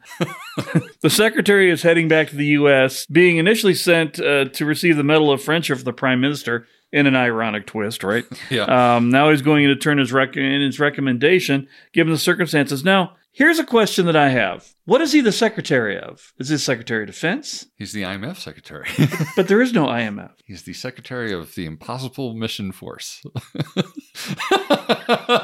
I mean, we do have a Ministry of Magic that's in. The, That's right. But I, I've never understood this, and I don't even remember if they ever explained it in the TV show. If they were a part of the Ministry of Defense, because there is no intelligence Well, what's funny too is they never even explain it in Rogue Nation and Fallout when Baldwin is talking to the government. They Right. still don't explain anything about where the IMF sits uh, as far as in conjunction with the CIA or Right. the, or What is he the secretary of? I don't know. I mean, it, hey, if any of you out there know any of this lore uh, as to what the secretary is a secretary of, let us know because this is kind of something that's driving me a little bit nuts. yeah. So who do you resign to? If Yeah. you're if you're resigning and you're the IMF secretary, Yeah, if you're the secretary of an ex- organization that doesn't exist, who do you resign to?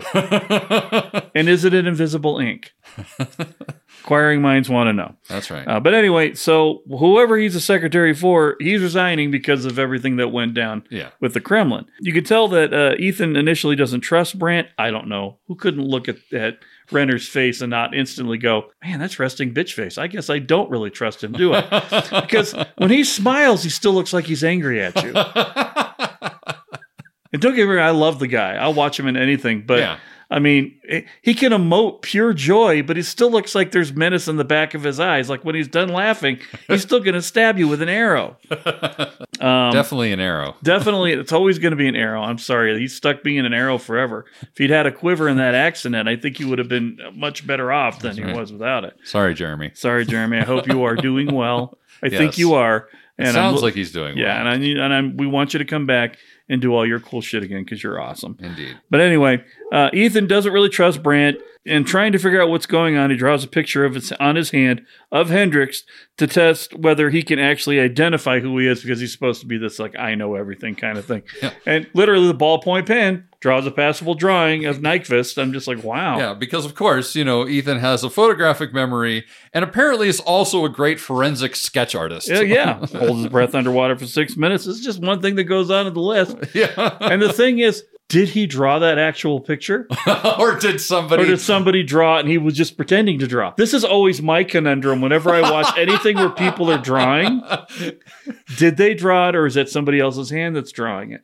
Because you'll see people that are putting like finishing flourishes on a That's an completed drawing. I have never thought about that before. That's an interesting question. yeah. Can Tom Cruise draw? And I'm sure I'm sure it's in the databank somewhere. But I don't think I've ever seen him play an artist or anything like that. Yeah. So part of me hopes that he drew that.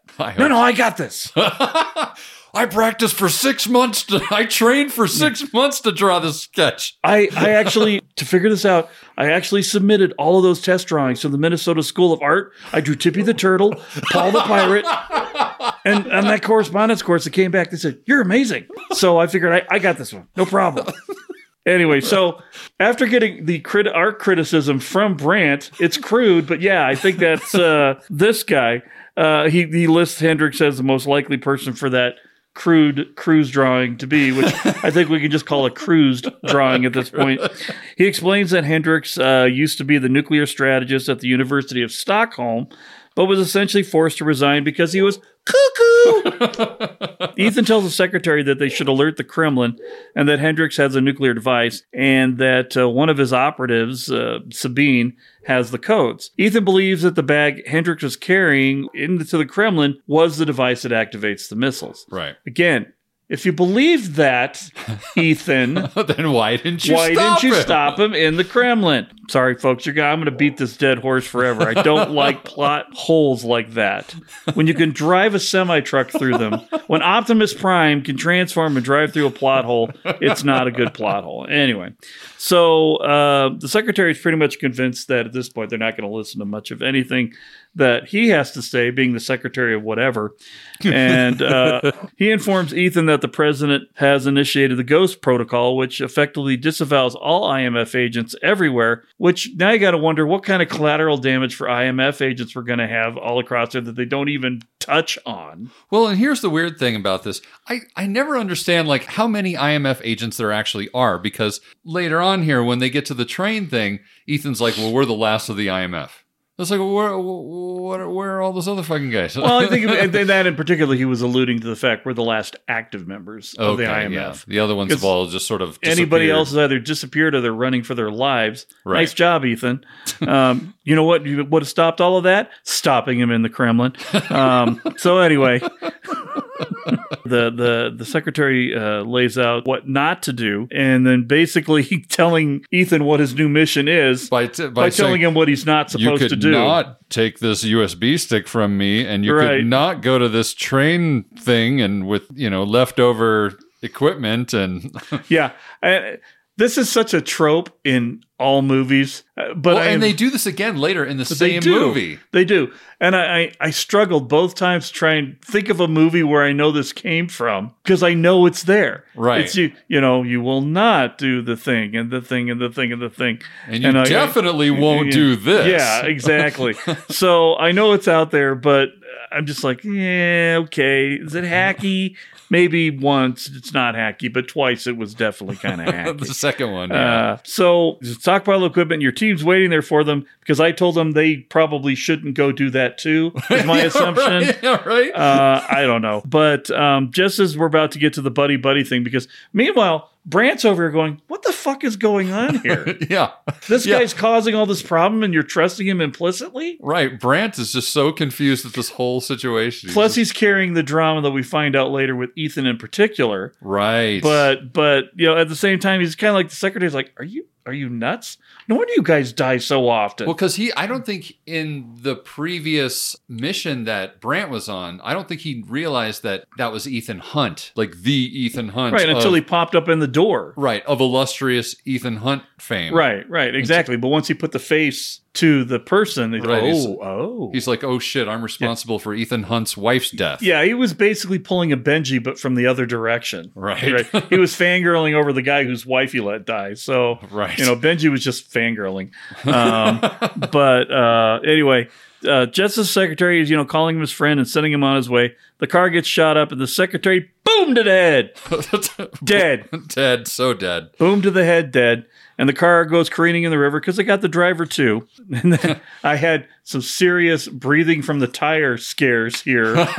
some some view to a kill breathing Uh-huh. from the tires. Thank God we didn't get any of that. A little more realistic, catching the air bubble at the top of the car. Right in the in the the little bit of the cabin that still has air in it. Right. So they're stuck in the upside down cabin, breathing what's left of the air. And it's funny because Renner does a pretty good job But what the fuck are we going to do now? Yeah. Like he would be panicking not being a field agent. Which is interesting because he was a field agent. Yeah, but you know, when I started to think about it, 'cause I put I put some thought into this after he does the whole whoop pow whoop pow karate moves on him. Mm-hmm. He's a security guy. He worked for IMF as a security person. Oh, so, so maybe he his wasn't- training yeah. wasn't necessarily spy stuff, but more protection details, SWAT, That would make sense. ex-military That would stuff. check out. So he's not panicking in that situation by any means, but it's not in his normal wheelhouse Mm-hmm. to do stuff like, uh, okay, we're stuck in a car that's sinking. How are we going to do kind of thing? Right. Oh, P.S. And by the way, would wouldn't bullets slow down in water? Would Yes. They, would would they would they still be lethal Yes. at the at the depth that they were at? Well, think about diving into a pool from a 10 meter board. You've probably done that at least once or twice in your Yeah. life. Yeah. When you hit the water, it hurts, Okay. but you still go down to the bottom, right? Okay. These and you're traveling at what? Yeah. 10, 15 miles an hour. Those bullets are traveling at the speed of sound. okay. Fair enough. They're going to keep going. Okay, so they're still lethal. They're I was still just, I was just trying to make sure that that still you know checks out. But That's why, like when they when they have that that gel that simulates the human body and they'll shoot bullets into it for Ah, ballistics yes, tests. Yes. It, it has to be that dense to stop it. Right. But eventually it'll slow down faster in water than it would slow down in the air because Right. there's there's friction that's involved there. Right. But the, this whole thing, all these people are shooting at one target with bullets whipping around them. Which, by the way, I want to know how they do that effect. If that was digital or if that's a practical effect that Oh, they the use to show bullets in the water. I've oh, never. that's that's digital. You know that's that's they used to do that before digital was a thing. Not as clear or clean, but I, I can remember tons of movies where water getting shot or bullets getting shot into the water, and you see, "Phew." Yeah, I don't know how they did it back then, but I'm sure this is those are ILM.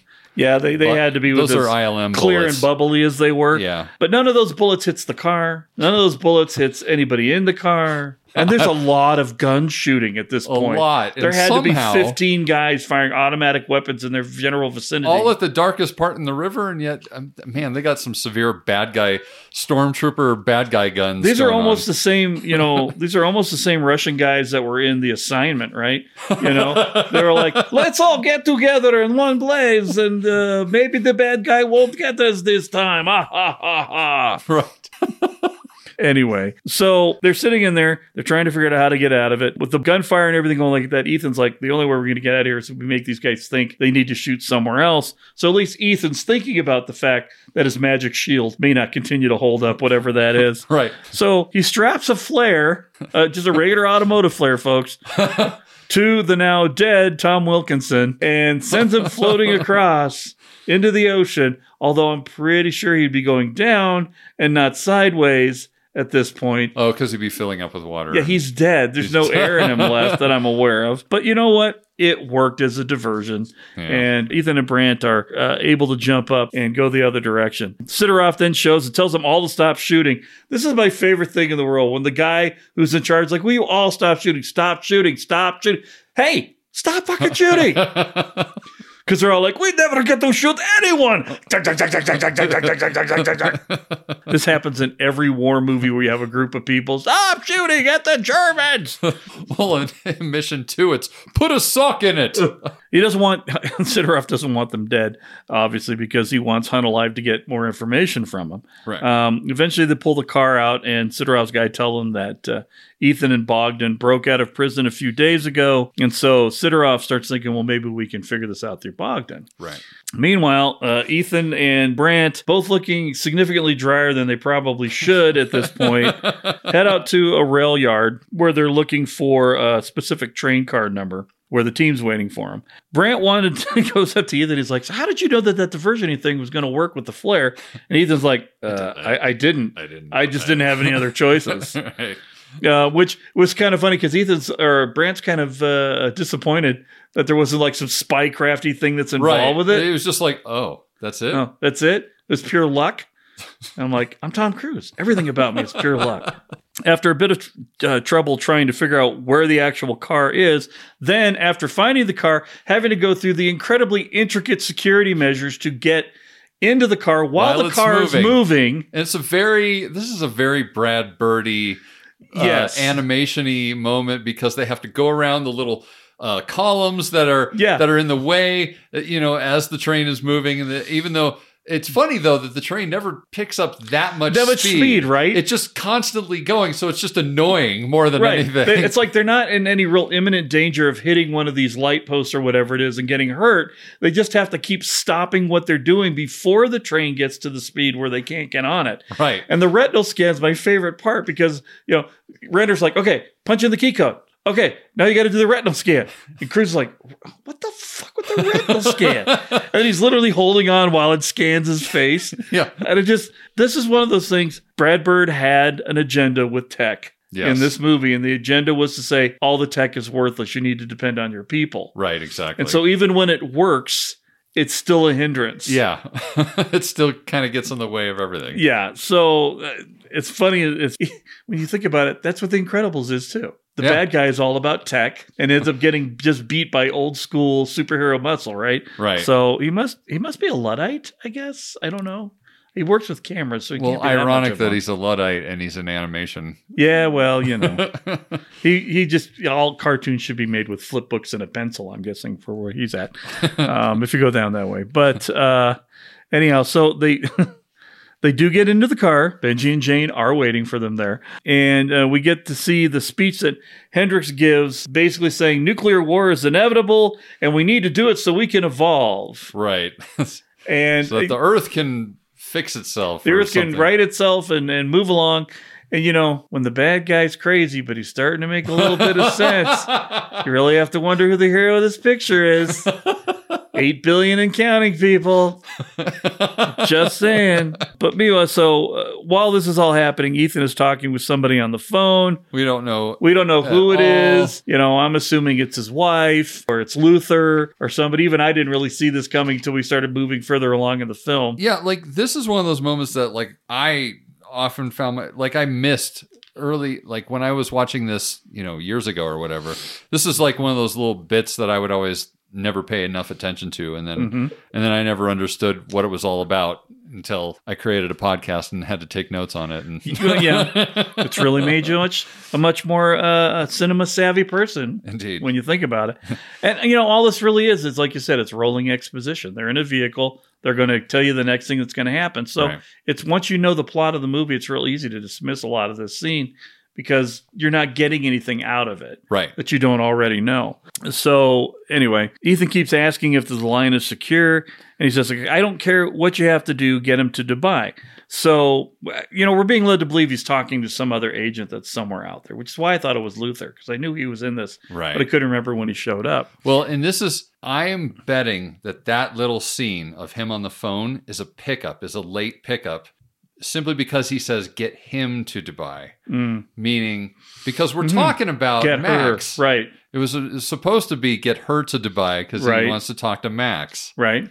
Yeah, definitely could be.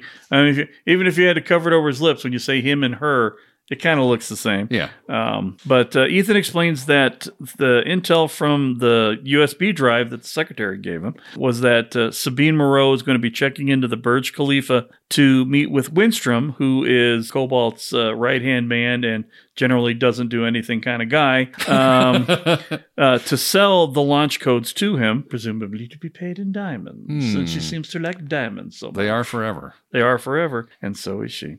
And so, Winstrom is apparently already en route, so um, or en route, as Chris might say. Best call back in the day. Ethan explains the whole Ghost Protocol situation to everybody in the room. We should already know what the Ghost Protocol situation is because they are all IMF agents. However, this is for the benefit of the watcher, not for the people in the room. Right. And their mission, whether they choose to accept it or not, uh, is to replace the nuclear codes with fakes, then follow Winstrom to find Hendricks because Hendricks is the mission. Remember that. It's going to be important later. That's right, kids. Pay attention.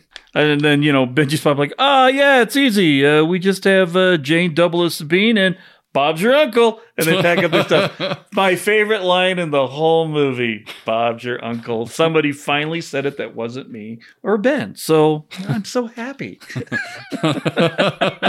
so we, we cut to the four of them uh, in a van heading to for the Burj. Ah, Dubai. Ah, Dubai. You know, it- it's really hard to know it's Dubai because the title is the so title small. is so small. It's so Moscow was small. so appropriately I- sized. you know, as if it were on a big screen, you would still be able to read it just fine. right. And no, no, boom when it pops up there. No loud sound effect. None of that. Uh, you know what, Russo brothers? You know I love you, but maybe want to watch some Mission Impossible's. Now- Although Mission Impossible's going the other way too, so maybe not. Well, here's a funny thing. I did hear that there was a lot of chatter online about those little titles, location titles. Uh-huh. People complaining about the font. the font. Yeah, they were just saying that it, they didn't like the typeface or whatever. Like they thought it was lazy or what. It's like he's creating this massive movie. This is what you're gonna bicker about. You know, I guess there's been a lot of talk about they don't like the uh, even like the titling for the movie itself. okay. They're not crazy about you know like I've heard people complain about the typeface of the Mission Impossible. I don't mind it. Yeah, who are these people that are complaining? Are they graphic I- designers? I don't know. Are they typeface I, people? I don't know. What is the complaint? Can you read it? Then it's fucking fine. Yeah, pretty much. You can only do so much with a serif, man, or sans. I'm all about sans. Yeah, I don't like serifs. They're kind of a pain in the ass to You know replicate. what I say? I say fuck serifs. Fuck serifs. all right, getting back to I it. fucked the serif, but I did not fuck the. Deputy. Damn it! I thought I had something with that, but I don't. Never mind. Moving on. We're going to Dubai, according to the ill-fonted small indicator sign on the screen. That's right. All right. As they're moving along in this vehicle, they're laying out how they're going to execute the plan, which is essentially they're trying to deceive both parties at the same time of this exchange. They're basically going to try and duplicate what's happening with the real Sabine, but with a fake Winstrom and a real Winstrom with a fake Sabine. yes. We all clear on that now. That's right. Because I'm not saying it again. If you're not clear, watch the movie again. That's right. Ethan will be Wistrom and Jane will be Sabine. Right. And so when I heard this initially, I'm like, are they going to put that really tall drink of water in a Sabine mask? How are we going to pull that off? And then I realized later on when we get to the Indian Palace over there that she's not that tall a drink of water because she's the exact same height as Tom Cruise with heels.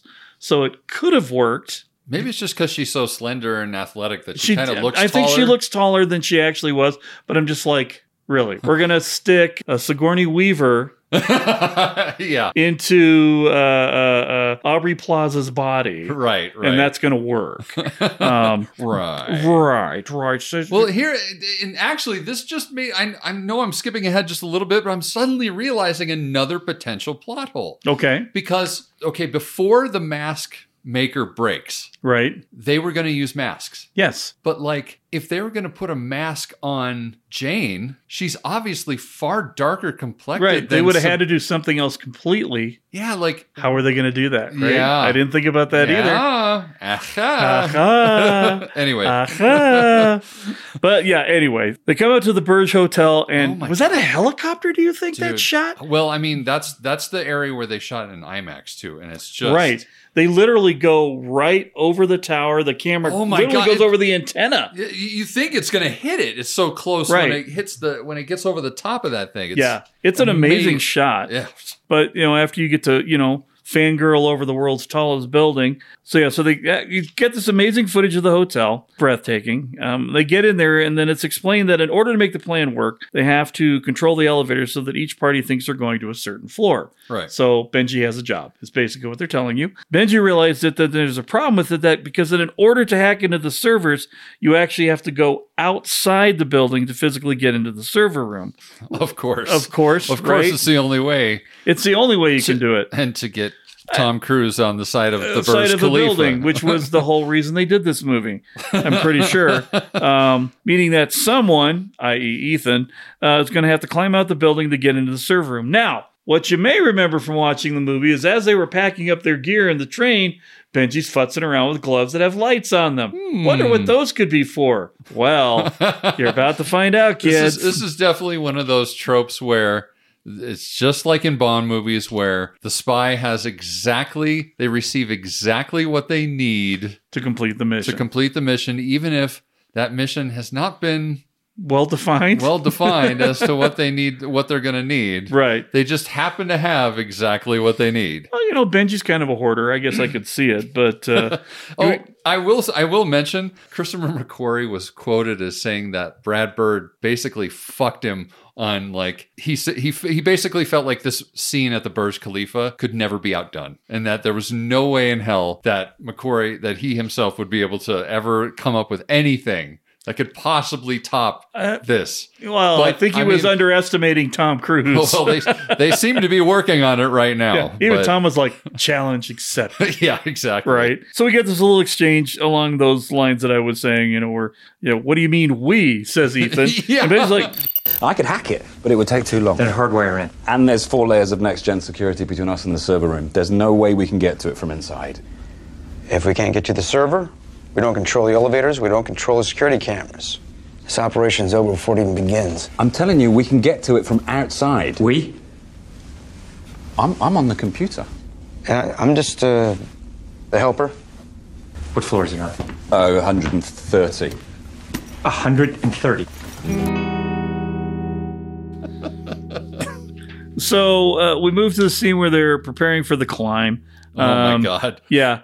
Benji's explaining how to use the gloves. They're removing a window from the world's tallest building to facilitate all this, so they can, I, I presume, put the window back.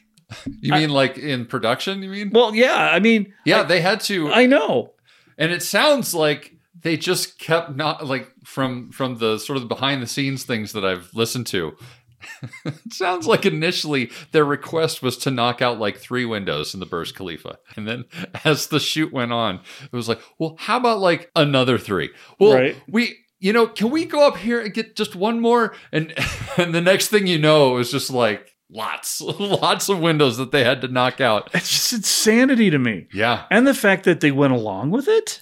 Uh, well, I mean, is that the power of Cruise right there? I suppose so. the power I mean, of Cruise compelled them?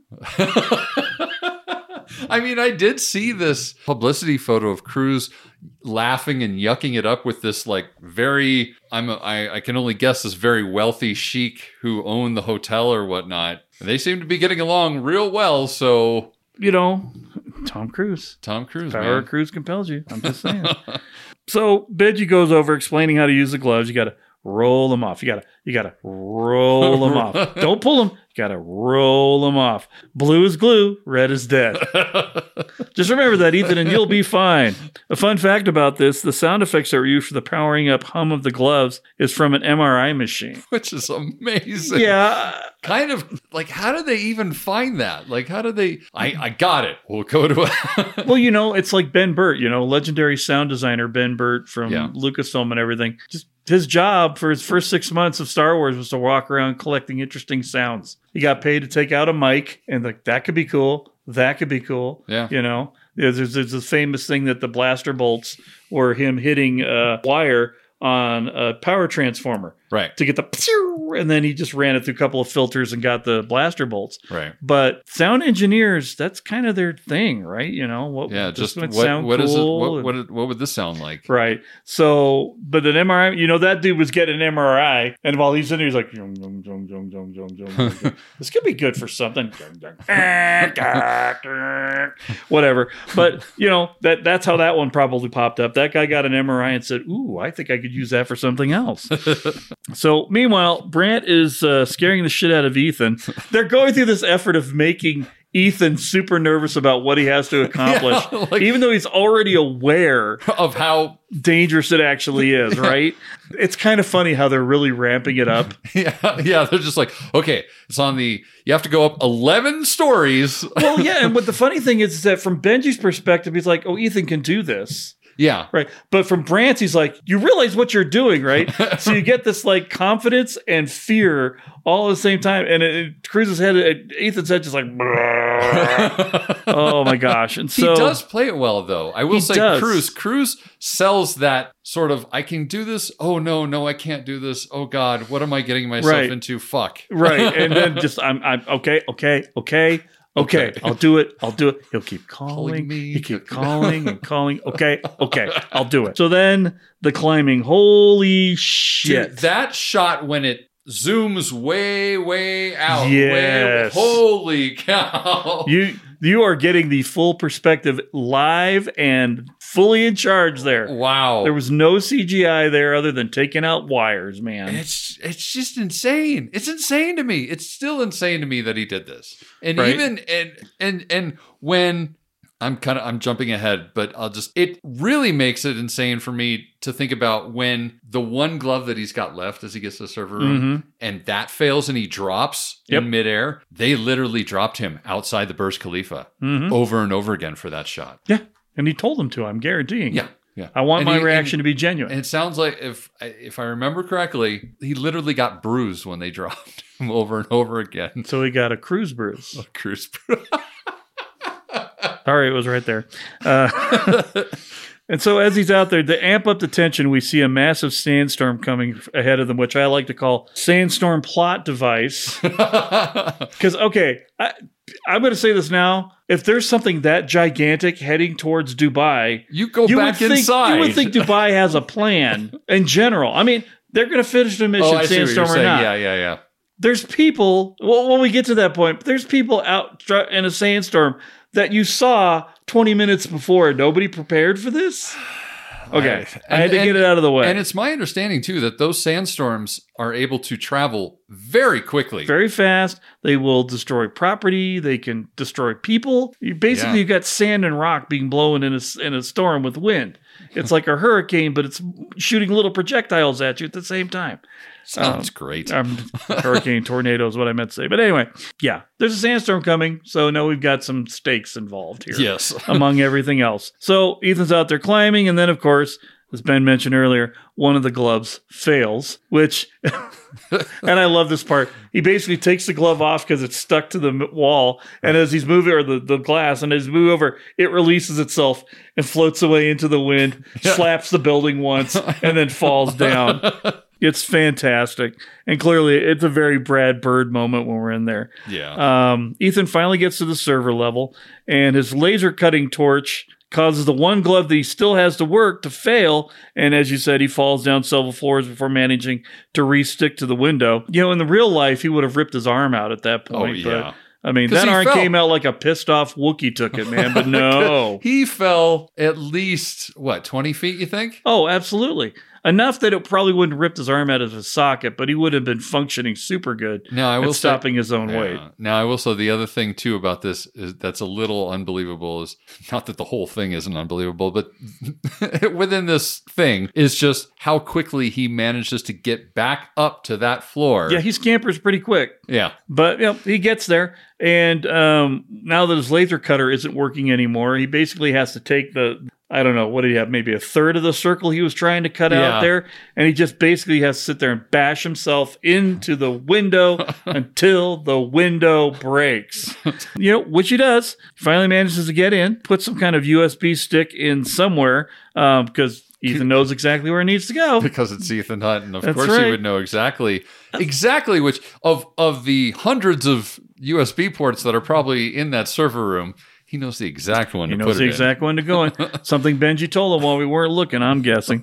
Um, um, so now they're online to control the elevators and the security cameras. Jane and Benji go out into the hall and use some crazy device to change the numbers on the doors because, you know. That's a thing that it's exists. a, it's a thing that exists. Sure, why not? Sure. If you're going to go in for everything else. If you're gonna have, if you're gonna use the the electromagnetic gecko gloves, Yes. then you got to go in for. Yeah. If you got an entire screen that mimics the hallway, you got to be okay with something that changes the numbers on things. Yes. But meanwhile, Brandt sees on the elevator cam that Sabine is early, of course, and headed up to the elevator. So he's urging Ethan to magically get back down in the room, even though the only way back is to climb back down again. uh, I'm pretty sure it's a fire hose that he uses to get out of there. Is it? Yeah, Is that what that is? yeah, on that I reel. couldn't tell. Like, Or it's cable. I couldn't tell either. But It look like it was on a big sort of- spool. yeah, just a big old spool. It looked like I don't know some kind of. I maybe it is a fire hose. It just looked like fabric to me. But You know, if it was a fire hose, he got clearly got that idea from watching Die Hard, 1988. You know, Yeah. hey, if that works for John McClane, it'll work for Ethan Hunt. But he does the Ethan, uh, throws it out the window, and then runs straight down the side of the building, dude, and which again, is also insane. It's insane that that's real. That that's really on the Burj. He's just running, just flat running. okay, hi everybody. You I'm know, Tom Cruise. and he didn't run into like Sammy Davis Jr. or some other star from the '60s while he was going down there.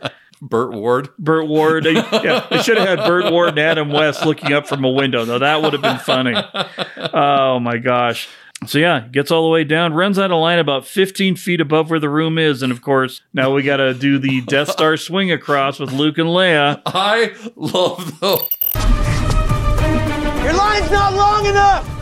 No shit!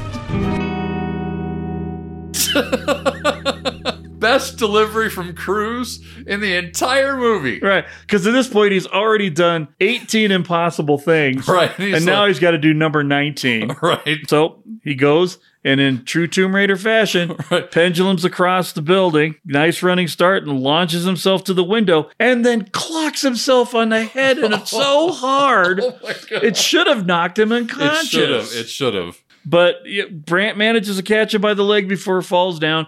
Jane grabs his leg. Got the human leg chain going on here to haul people back up. The human centipede of the Mission Right, the Impossible human cen- series. That takes it to a whole nother level. I don't want to say that. Let's never say that again. we'll edit that out. Oh my God. I'm not going to edit that out. the centipede. Oh my god! And then Benji comes in with all this is happening. It's a big hero for getting all the door signs changed in He's time. like, I finished. I got it. I did it. It was hard, but I did it. yeah, and Cruise is just like, "Uh." yeah, it's hilarious. So Brandt gets hooked up with the the fancy contact lenses that we've been making fun of this whole time, and basically comes and says, "I can't fucking see out of this thing." So Yeah. thank God for some realism with a gigantic camera in front of your face. Yeah. Well, and that all goes back to the fact that none of this shit works right. Right. Although this does technically This does work correct. It's just really cumbersome for Brandt. Right. And you know, so the whole point of this thing is it's a mini camera that it is used to scan documents, but then we'll encrypt the documents so that what is being printed is not what's actually being seen, Seen. which is horrifically specific for this mission. yeah. Who plan? Does somebody go? Well, there might be a thing where they need to copy documents surreptitiously and make sure that those documents end up being different to the person who gets them. We need a device for that. Of course. But uh, again, it goes to and of course, it needs to identify the exact line that needs to be scrambled. None of the other lines can be scrambled. Correct. Just the one. just the one. So is it just doing numbers? Does it mean the letters were accurate, but it only changed the numbers around? Who knows? It, it it's like you said, it's that oddly specific spy technology that just happens to be there right when you need it. Right. Unfortunately, this one worked, or I guess fortunately, I don't know. But Well, uh, what's funny, it doesn't. It ends up not working that way at all. They have to reprogram it anyway. Yeah, they had to reprogram it to do what they needed to do. But anyway, the numbers are transmitted back to a printer that's built inside the briefcase that they're going to use to swap out the nuclear codes as part of the plan. part of the plan. Part of the plan. But then uh, they see on the security camera that Winstrom has brought with him a Lisenker who's there to authenticate the codes, which now fucking monkey wrenches everything. So this is really funny. Like technically, this entire Burj scene is not needed at this point because they're still going to make the exchange happen. Now they're forced into this this fake exchange, and they don't even need to because they're st- anyway. Yeah, the whole plan goes to shit, but they're still sort of compelled to do it because it's the only way to ensure that. Um, actually, what is it that they have to ensure? Well, the this? only reason the only reason they still go through with it, even though they're literally deciding to give the real launch codes to the real Wistrom, is simply because they don't have time to change the door things. Oh, that's right. Because if they don't let the exchange go through, then they can't catch the people afterwards and follow them to Hendricks. To Hendricks, because Hendricks is, the, mission. Got it. Not shooting Léa Seydoux and killing her for killing your boyfriend. Or kick- Hendricks. kicking her out the window. Kicking, well, as we will find out one way or the other. But Hendricks is the mission. Now that, that, that makes more sense to me. So Ethan says, you know, he thinks the only way they can pull it off is to give Winston the real launch codes, but just to make sure to intercept, since, as we said, Hendricks is a real target anyway. And there's some back and forth between Ethan and Brandt because Brandt's like, Are you fucking crazy? And Ethan's like, Think about it. You're fucking crazy. Think about it. Think about it. Can't you see? Can't you see? Well, look into my eyes. That honestly, I really hope that in the next two movies, I never hear Ethan Hunt say "Can't you see?" because I've now heard it from him in th- in three di- in three different mission movies, and I no longer want to fucking hear it. It's- Okay. it's, my one point of contention with the mission movies. Like, there's too many times where Ethan Hunt suddenly has this massive epiphany, and nobody's quite there yet, and he's like, "Can't you see?" And I'm like, "All right, I've heard it enough." I'm done. Just, just don't, don't don't do it again. It's now just Don't you understand? now it's just an overdone trope. Aren't you able to uh, to smell what the rock is cooking? um, isn't it obvious to you? So many more choices How here. can you be so obtuse? Yeah, how can you be so obtuse? Exactly. I'm just saying, Tom, find an, find another one. Different verbiage. If you could do that for us, that would be great. Great. It would be great. So, before Brandt agrees to crank out the tension again, the mask machine then stops working, so it's no longer making masks. And now they're risking whether or not Sabine and Winstrom have ever met before to know uh, if they even know what the other looks like. Maybe an unnecessary kink in the plan there. Probably. They really started to make this super complex in a very short period of time, so there wasn't really a lot of time to absorb what the fuck was happening. Yeah, yeah. I got very confused and I just said, fine, I'm going along for the ride. You know what? I really wish when the when the mask machine broke, I really wish if somebody would have said, "Would it help if I got out and pushed?" Yes. Agreed. anyway, Anyway, they head into the two rooms. They're pretty they're committed now because they've Yeah. got no other choice. Hendricks is the mission. This is the only way to move forward. Right. There's no Ethan time has left. convinced Brandt that this is all we need to do. they can't refix the door numbers. They No. can't just let the two meet organically and then catch them afterwards. No, no, no. They couldn't just possibly wait in the rooms that they know they're in Right. with guns and shoot Now everybody. they have to make it extraordinarily complicated and difficult. right. Because all you really need at this point is Winstrom. Yeah. You don't need Anybody Sabine else. at all. Although they seem to make it feel like you need her. Yeah, they, they keep mentioning that. And I think that's more just Ethan trying to prevent Jane from killing her. Right. More than anything. Just because Well- Jane is very much wanting to kill her. yeah, but I just I couldn't understand what the relevance of that was. If you have the right hand man, you don't really need the the main dude's key assassin person. yeah. But you know, whatever. Whatever. It, it builds up drama and makes Jane look like a hero when she tries not to, but then eventually has to kill her. Right. So They're heading into the two fake rooms. Uh, Benji puts on this ridiculous room service outfit. And I like how uh, before he's like, I think I'm going to play it like I'm from France. right? Yeah. Like he's got to get into character. He needs, he needs his motivation. Yeah. The inflatable arm. With a dude. fake inflatable arm, right? Oh my god, it's so and, and, and it's so convincing until he stops. See, Simon Pegg just comedically does it so well. The physical comedy with that Oh, fake yeah. arm and just the other, his real arm coming up Yep. from underneath to like do the swipe. And it's just, Yeah, yeah, no, no, it, it, it, it was pulled off brilliantly by him, but it's so ridiculous. Anytime I see one of those fake arm tricks when it's revealed, I'm like, oh, that's stupid. How did I not see that? it's kind of like something out of Total Recall. It really is, you know. yeah, I got 13 mouths to feed. yeah, for sure. So they've all got earpieces so they can simultaneously react to the way the person they are impersonating is acting. Oi. I, I like it. So at the last second, Brandt reminds Ethan to take off his goggles, Yeah. which he stuffs in his coat. That's not going to come in later with a gigantic sandstorm coming. right. I mean, I How I saw- convenient. yeah, how convenient that you have something to protect your eyes while you're looking for somebody. And I remember watching in the theater, going, "Oh shit, he's running through that sandstorm, not driving through it because he's got fucking goggles." Right. So maybe not as big a surprise, but it was kind of funny. Last minute, pops him into his pocket. Which then, as he's getting frisked, Yeah, they pull him out, and he just kind of and he like, just kind of gives what him are a. you gonna do? So you know, there's no immediate knowledge that the impersonations are going on. So the facade on the two levels continues. There's a lot of decent camera moves in here from one meeting to the other through the floor. Well, now, Brad Bird actually wanted to uh, mechanically have a, a camera that went through the floor, but it was just there was no way to do it. yeah, somebody said, you know what? We can do this with Hollywood magic from the 30s. I don't think we need to Yeah. put a camera and drill a hole in the Burj Khalifa's floor. right. In the end, Brad. in the end, they just yeah, Stop being such a Brad, Brad. just ILM'd it. Yeah, exactly. And it, it's nice and convincing. It's a good Yeah. convincing cut to get from both sides. But everything's kind of going as expected. But there's a bit more of a standoff between Ethan and Sabine for a second there. I I think Sabine got a little wise before you noticed she got wise to what's yeah, happening. Yeah. Um, and, you know, obviously. Nobody's going to be as hot as Tom Cruise and be in this business. It can't possibly be him. um, Sabine and Jane uh, eventually hand over the codes. Jane hands over the codes, uh, which are intentionally locked in the briefcase so she can go look for a key to Right. stall while Jeremy Renner's looking at the actual documents for it to print. Doing the photocopying with his Right. eye. Yeah, and I like how he's kind of you know, got the hmm look at his face. mm-hmm. Yes. Yes. Mm-hmm. Yes. Very yes. Nice, nice. Thank, thank God he didn't have to blink his eye every time. well, he does have to blink to take the picture. Yeah, but I mean, they did. They did amp it up. Yeah, I mean, thank God there was no sound effect that went along with it. Because that uh, might as well just gone.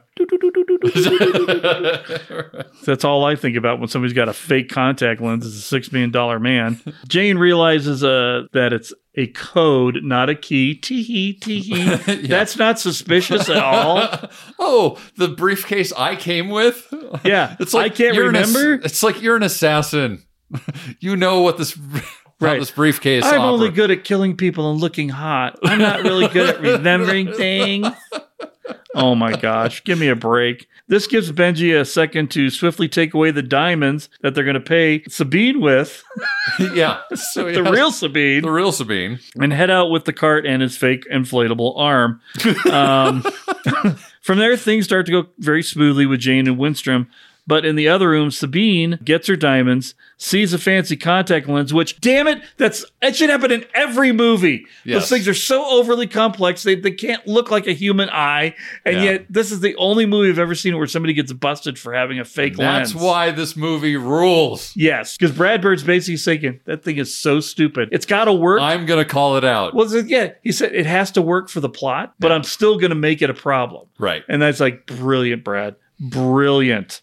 Um, so, seeing the contact lenses, she tells her guards to kill the both of them, and she flees. Winstrom kills Lisenker out in the hall after getting the codes from the, the fake Sabine. That's maybe the darkest part in this Yeah. whole movie. It's right up. He's like, yes, yeah, oh yeah. Uh, he said, doesn't he say you can meet your family or Yeah, something like? it's It's like, like, oh my gonna- god, yeah, you well, killed his whole yeah, family. Yeah, he says, you know, yeah, basically he says, you said you would release my family. Yes, we would release your family. Just like, foop, foop, you can tell them in person. And then off he goes. Yeah, and this is that's the one interesting thing too, because Ghost Protocol does not have a lot of dark death in it. Not at all, really. You know, it's almost the opposite of Mission Impossible 3. Right. And so to have that kill in there is it's kind of funny that they that they even have it in there. Well, and then I, I think it's there because you think it's Winstrom that's doing it, but then you realize later that that wasn't Winstrom. It was Right, It was that it's Hendricks. It's Hendricks with a mask on. So now you're getting the whole thing is to say, oh shit, Hendricks is is nuts. Yeah, it's totally He's nuts. psychopathic. Yeah. And so I think that's the whole reason it was there. You wanted that cold blooded moment to realize that the guy that's a bad guy is actually a pretty bad dude. Meanwhile, Ethan is yelling at Jane not to kill Sabine because she really, really wants to. and he really, really knows that. Um, but for some reason, he thinks we need to keep her alive. Sabine gets the elevator and Jane heads after her. And at this, during this time, Ethan gets Benji to slow down the Winstrom elevator so that he can catch up, while Brandt takes care of the last guy with a level of killer efficiency that Ethan is uh, noticing Yeah. from this It's bookish. like, wait a minute, this is an identifying guy. analyst? Yeah. Hmm. And he does the classic uh, pull the slide off of the gun before you can shoot it kind of thing and disabling the guy. Then, hiya, hiya, hiya, kick you, sir.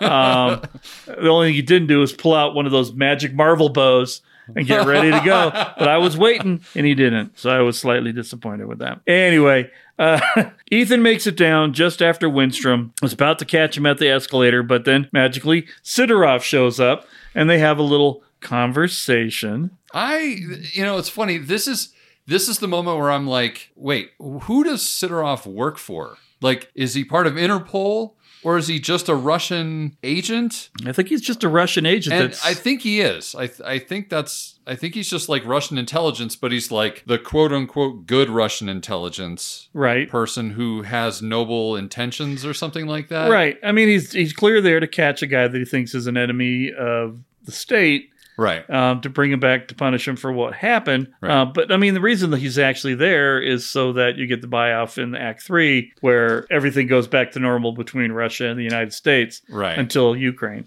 Well, and it also. You can edit that out if you want to. no, I'll leave that in.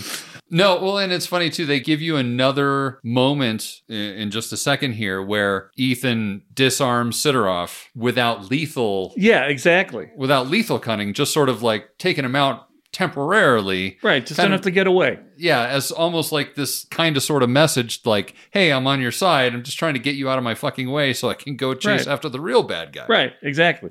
And I mean, he tells them that in the hospital that they're on the same side. Right. And that's kind of the throughput here is this is how we're going to repair things at the end between the U.S. and Russia after all the dealing is done. But uh, Ethan does get away from him. Winstrom sees what's going on behind him, unfortunately, and makes a break for it. the, the revolving door thing was kind of funny. yeah, the fact that he couldn't, he's so noble minded that he couldn't possibly push these elderly people out of the way Right, right. that are stuck in the revolving door. He has to go all the way around. Right, losing precious seconds, yeah. but that's just how Ethan. That's how he rolls. That's right. He's, He's, a, not. good, he's a good guy. He's a good guy. So, meanwhile, while all this is happening, Brandt is trying to help Lisenker, who's bleeding out, and Benji's been tasked to hold Sabine at gunpoint so that Jane won't kill her. And you already know this is going to go off the rails pretty this quick. is this is like when they gave Chunk in the Goonies the the frame, and they just waited for him to drop it because they knew he would drop it eventually. Exactly. That's what you're waiting for.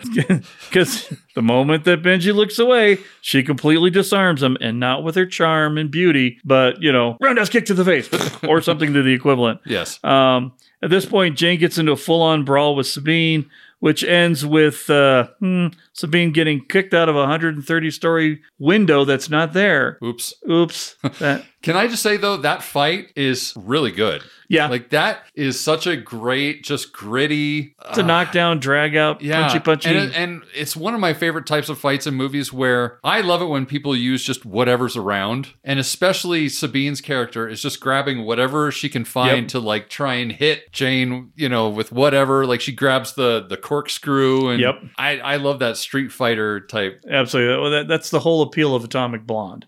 Exactly. Right. Totally. Totally. and John Wick and everything else. Use what you got, and Yeah. then when then when you're done with what you got, you use what's around you. right. Yeah. So off goes uh, probably the most depressing death in the entire movie.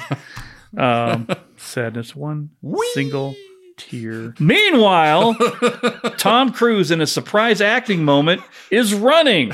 Not Tom Cruise running. It never happens. Tom Cruise is running, everybody. Stop the presses. Alert alert the news agencies. Tom Cruise is running in a movie.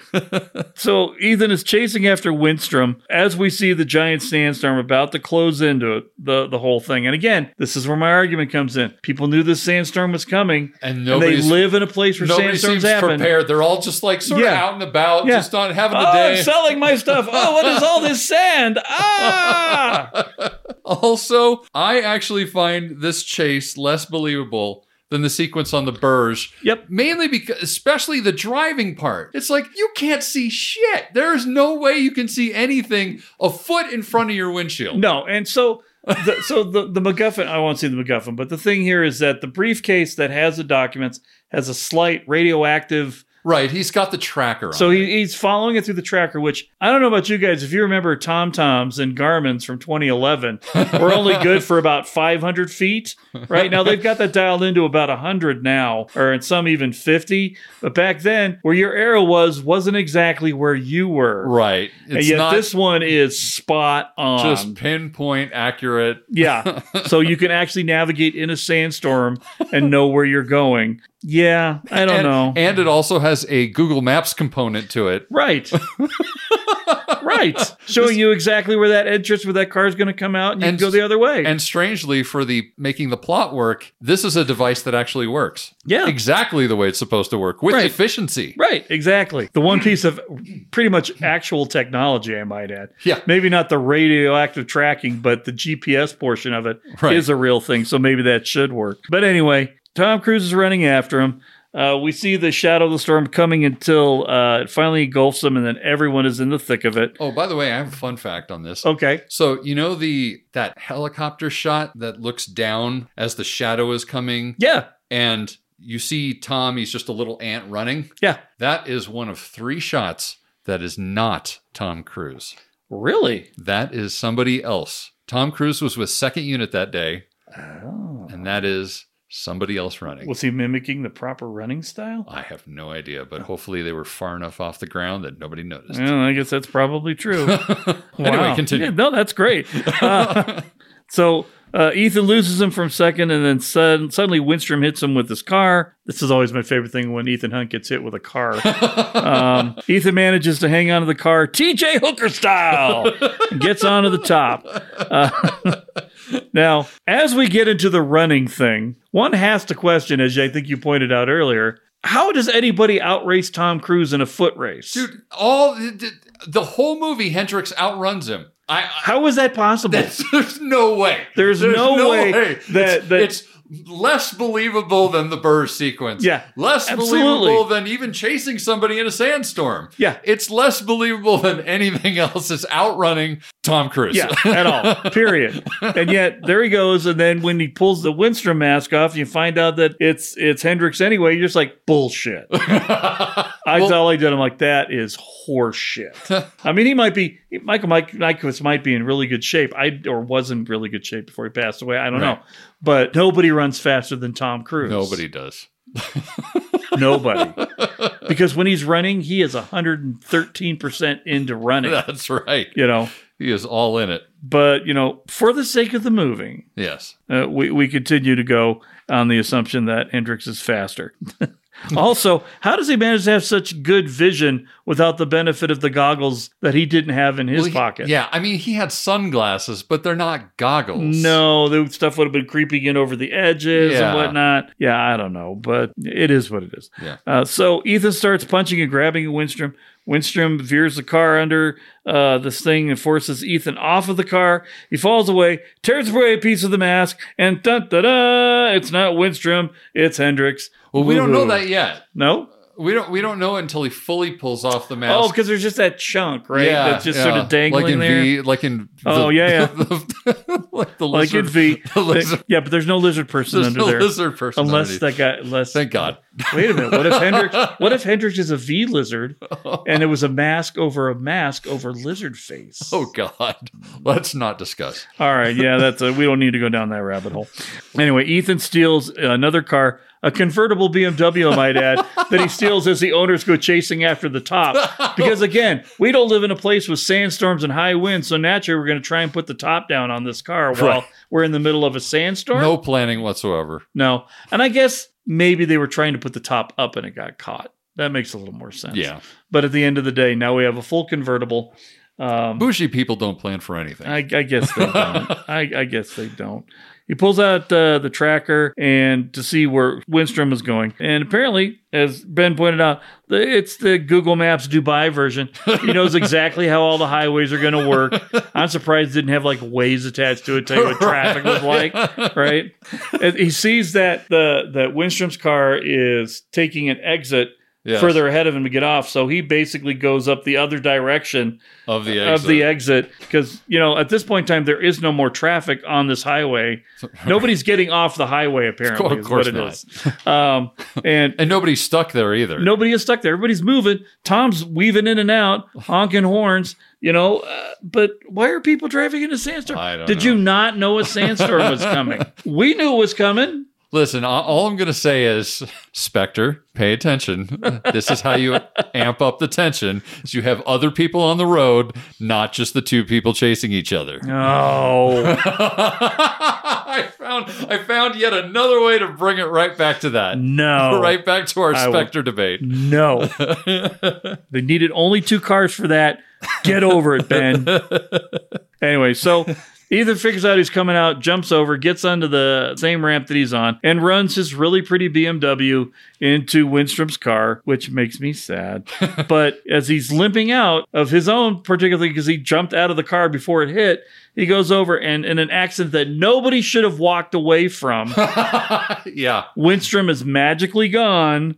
And staggering away as well. Staggering away as well. And then we're back to the foot race again as everybody's hobbling against one another. Winstrom hops onto a conveniently passing truck very adroitly Yeah. for someone of his apparent physical uh, ability, pulls off the mask, yes, of course, and then realizing that he's Hendricks. I do not understand why why make it Hendricks. I don't get it. The, the only reason why you would make it Hendricks, like you said, is to make him he's the person that does the lethal thing of killing Lisenker. It's to establish how how, How cold psycho cold nutsy cuckoo he actually is. exactly. That's the only reason it's there. It's the only reason. There's no other reason why he would be in a mask this entire time. Yeah. And, and unfortunately, this movie is full of those A to Z things without any of the corresponding alphabet in the middle to give you any context for it. Yes. This is a plot point we couldn't think our way out of, so we're just going to do it this way, even though it doesn't make a whole lot of sense. But uh, it is what it is. Will we have any answers? Maybe. I mean, we're going to have plenty more to say, but just not right now. That's right. Because it's a long one, folks. That's right. Well, you know, it's my favorite Mission Impossible movie. Of course, it's two parts. Yeah, we're out here trying to think of you guys. That's this could right. be a four-hour one if you wanted to sit down for four hours, but why not give you a little little intermission, Yeah, a little little pee break. little pee break? You get some popcorn, That's right. you know, Just, pick out uh, some raisinets or maybe some milk duds, That's right. whatever you need to do, That's right. and then come on back in and uh, listen to the second part of this uh, Mission Impossible Ghost Protocol joint. Indeed, indeed. We will just leave it at that for now. You'll just have to tune in for next week. Yeah. and